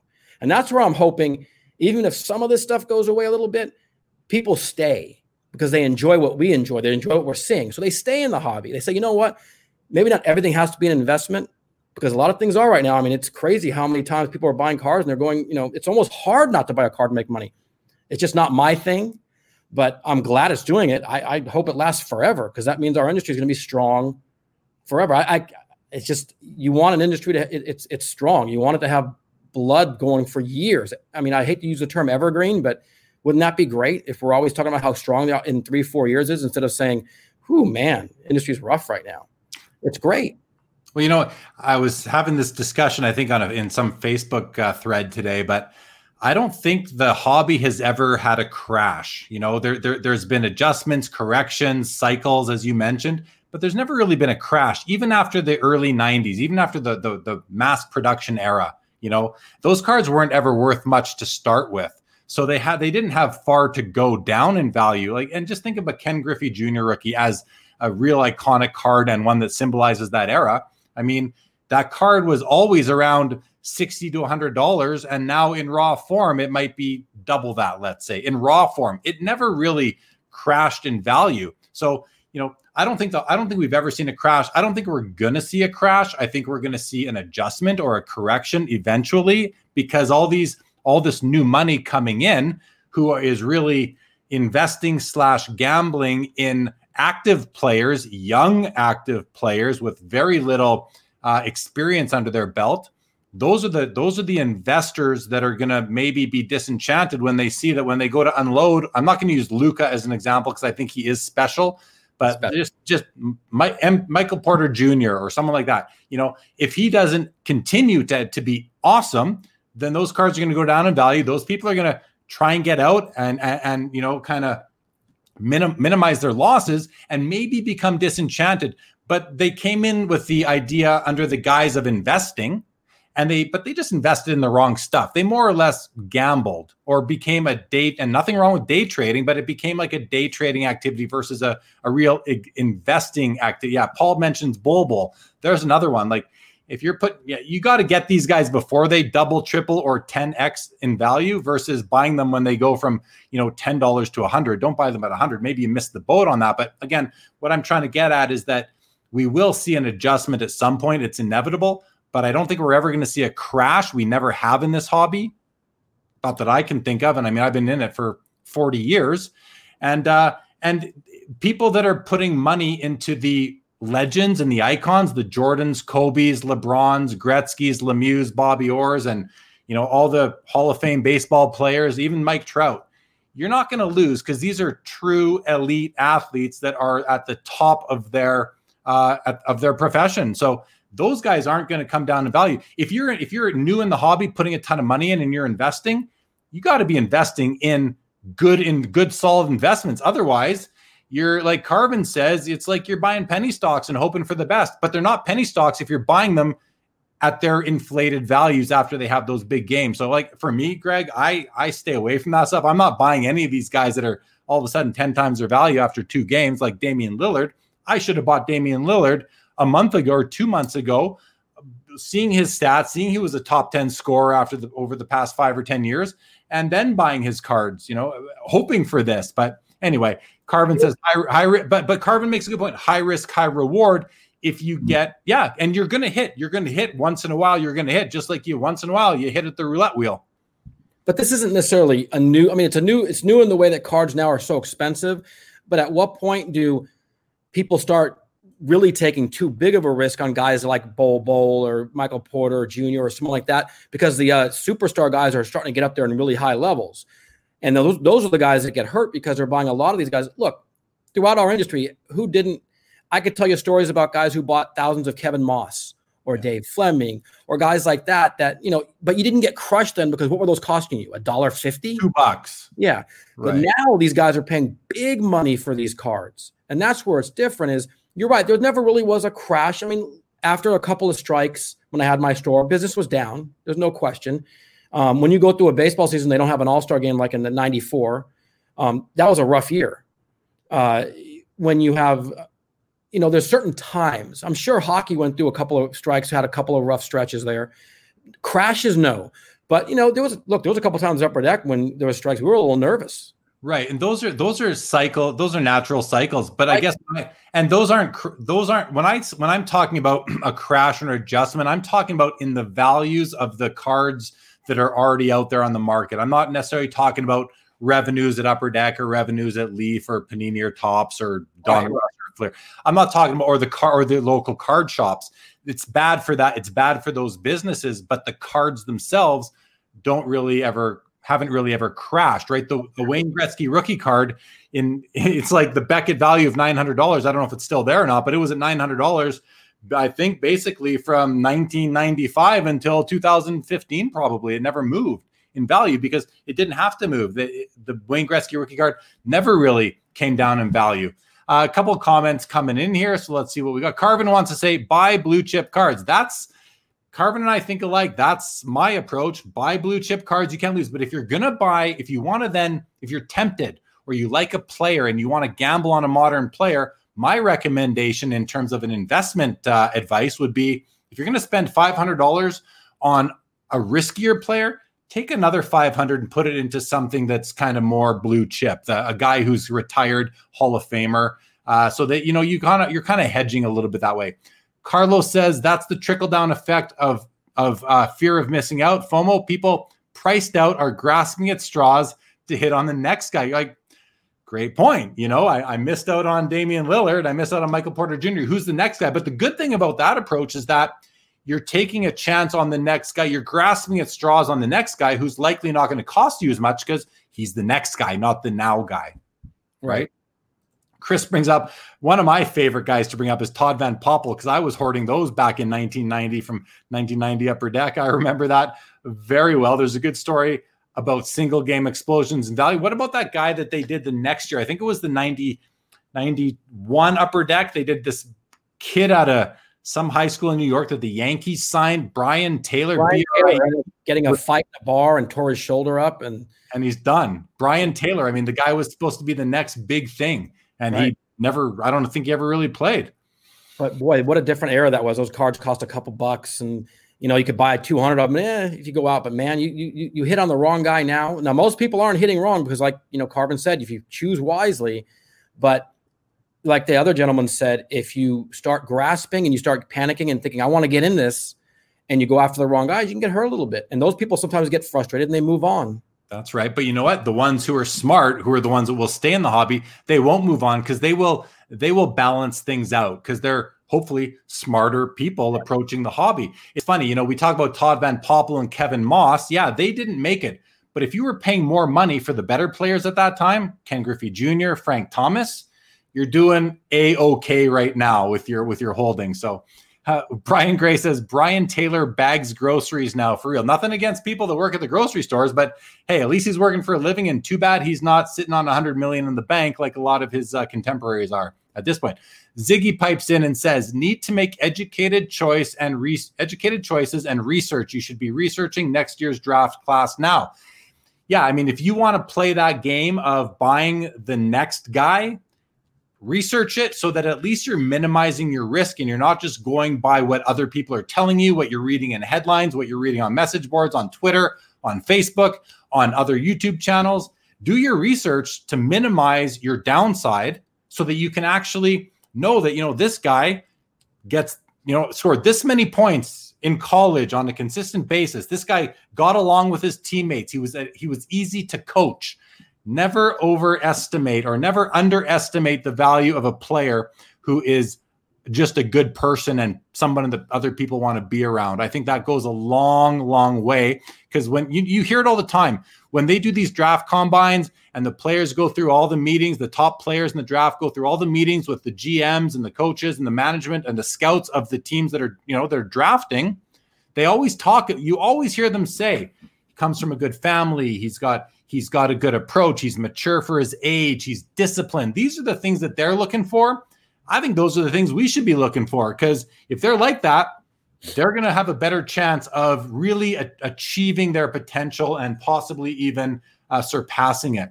I don't you know. know. Does, that make sense? Does that make sense to you, Greg? It's funny you mentioned that with character because I remember one of the best things about at that time working up at Echo was when I did football, we did the NFL rookie photo shoot and you got to meet all the rookies, you go on the field. And my first year there happened to be the rookie photo shoot of Ben Roethlisberger and Larry Fitzgerald, and you know all these great. It was a great class, and sitting down and talking with Larry Fitzgerald, you think this guy's just a classy guy. If he's got the talent to match it, and he ended up being he's a Hall of Fame player, obviously. But yeah, I, I get what you're saying. You know, I wonder if people right now are worried about because, like I said, I don't worry about it because I'm not invested in it. But Vladimir Guerrero Jr., not just because he's not hitting, but he's every game he goes over five and gains five pounds. So is he going to eat himself out of the league? Is that a worry? Is he out enough character, enough discipline to change? Because right now, if you invested a lot in that guy two years ago when he was hitting the cover off the ball in Buffalo, um, and you're seeing him now, and he's just not having that impact, and he's going to end up being a DH if he keeps his body weight at what it is. Or what happens? And that's where you know things change. Where all of a sudden, I don't know if his cards get dumped. Maybe a savvy collector finds someone who dumps his cards, buys them, and "This kid's still going to become great," and that it starts all over again. But that's where it makes me a little nervous because a guy like that was the biggest name two years ago, right? I mean, Vladimir Guerrero Jr. And now he's obviously getting outplayed by Bo Bichette and Biggio's kid to some extent um, because he was never as hype. So that's where I think it's his cards went so high. What are the, when, when a, I always wondered when a card goes that high and he's not even in the league yet, what's the ceiling? Is it obviously I don't want to compare it to Trout, but if this if, if Guerrero ends up being a solid not even as good as maybe Manny Machado. What happens? The, the, to the, the, what's the what's the if a card sells that high before he does anything, he ends up not being what they thought.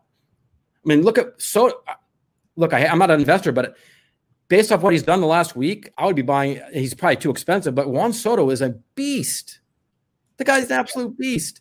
He came back from COVID and he's hitting 420. He's hitting a home run every single game he's been back. I think almost his cards have to be the way the market is now. I bet you it's gone up every single day since. That's just the way the market is now.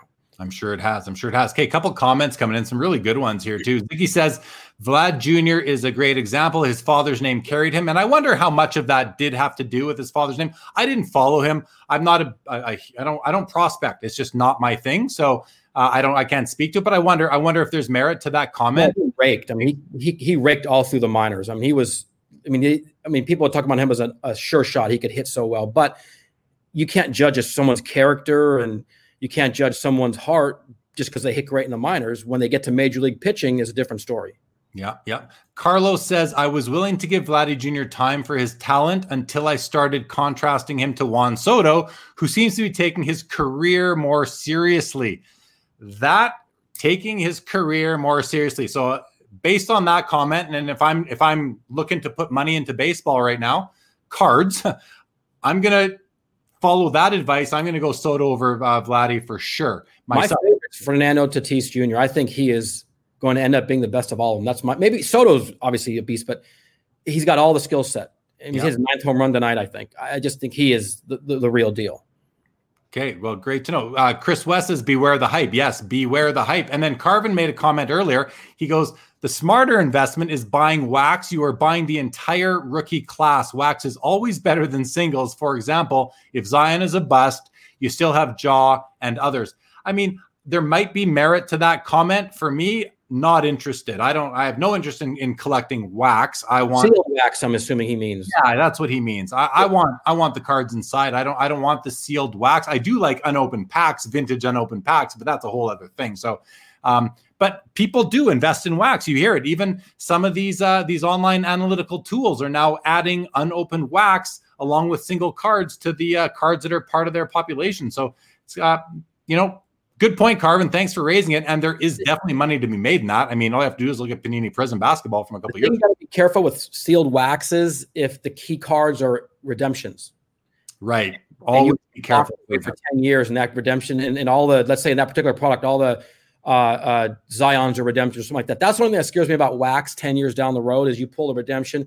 But I mean, he's right because look at the boxes now of some of these key boxes in the mid 2000s, the, the, the LeBron year, the Crosby year, the almost any year, the Durant year. You can go back any of these years and you can't touch those boxes. So yeah. he's not wrong in that regard. But the problem is those boxes are so expensive to start. Yeah. Yeah. Ex- exactly. And I mean, I agree. He's not wrong. If that if you're just looking to invest and that's it, then pick the, you know, pick the right wax product to invest in. Buy a few cases if you can find it and sit on it for for a few years until you can get that you can actually sell it when you when when it hits your target price to dispose of it. So great comments everybody. Really appreciate them so far. A couple more. Ziggy says uh, baseball cards can be huge money and risk. I sold a jesus sanchez out of 25 autograph first first auto years ago. Haven't looked back tatis jr you took the words right out of my mouth I can't buy wax. I hear a voice that makes me open the boxes. A lot of people have that problem too. Carvin says 2006 Bowman Chrome Vladdy Jr. also had Soto and Tat- Tatiana Jr. Tatis. I don't know. Okay, he means 16, right? He must mean 16. Yes, he means. They don't be retiring now at the. Yeah. Chris West says sealing wax is becoming pretty big on a forum. People started posting their collection.